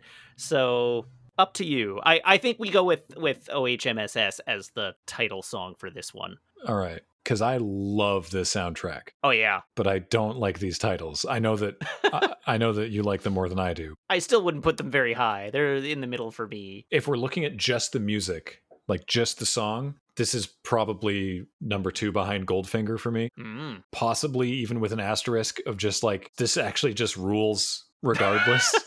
Like, this- this might secretly be a number 1 just cuz I can kind of listen to it whenever without someone going, "Is that a James Bond theme song?" Like it, it's it's just awesome. Yeah. I'm I'm I'm very bullish on the theme song to OHMSS. Okay. I, I I'm willing to just call title the title song. The one caveat being that now that we are locking in on the title song, that it is the song used in the titles or the Right. song that bears the title of the film Right. So we have to because they're not always the same. we have to retroactively uh rework Casino Royale because of the I'm not going to worry about it. We don't have to go back. ever forward. but I like OHMSS and We Have All the Time in the World. I think We Have All the Time in the World is a great song too, Yeah. particularly in context, but it, it like it's a really good song. Speaking of Casino Royale, I don't think I mentioned that the lyrics for We Have All the Time in the World were written by Hal David, who also wrote the lyrics for The Look of Love. well, I mean, if you're a working lyricist of the era, I guess. Yeah. I'm going to put mine in the same place you did, with probably the same caveats. I could listen to OHMSS anytime because it's a Mhm. rad song. It is a song that I would rather listen to than Goldfinger, frankly. Yeah. Goldfinger is a better title track just by nature of how iconic it is. I, this song is pretty iconic too, but I think it suffers for the relative lack of exposure that this movie has among the other films. But yeah, I'm, I'm going to make this my number two title track as well. Wow, which brings us to the film as a whole. Gosh darn it. This is a great movie. Sure is. I already know where it's going for me. Where's it going for you? It's going number two behind From Russia with Love. Yeah, that's solid. I think this is my favorite so far. Ooh. I think this All is my number one. Like it's honestly just there's so many things, and it's it's God. I wish the fight scenes weren't edited so badly. Yeah. I think with only a few small changes, this movie would easily vault to my number one. But uh, the things that hold it back hold it too far back. no, I yeah, I can I can totally see that. But damn, I it's just really good, and I think it. I think people should watch this. I think Yeah. people should watch this movie. It's just Yeah. good. If you've put this one, it's like Tokyo Drift. If you've put this one off because you've heard it's the bad one, you should give it a chance. exactly like Tokyo Drift.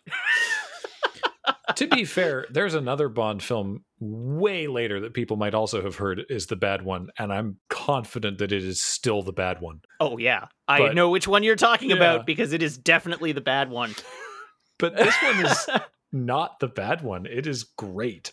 yeah, no, this movie rocks. There's no one in it that I'm like, everyone's great except for that person. Like Lazenby, Rigg, Savalas, all the supporting cast. Draco's great. Everyone MI6 is great. Grunther does his job well. You know, the actual Sir Hilary Bray is great in his part. Everyone's really good at, at the part they're playing.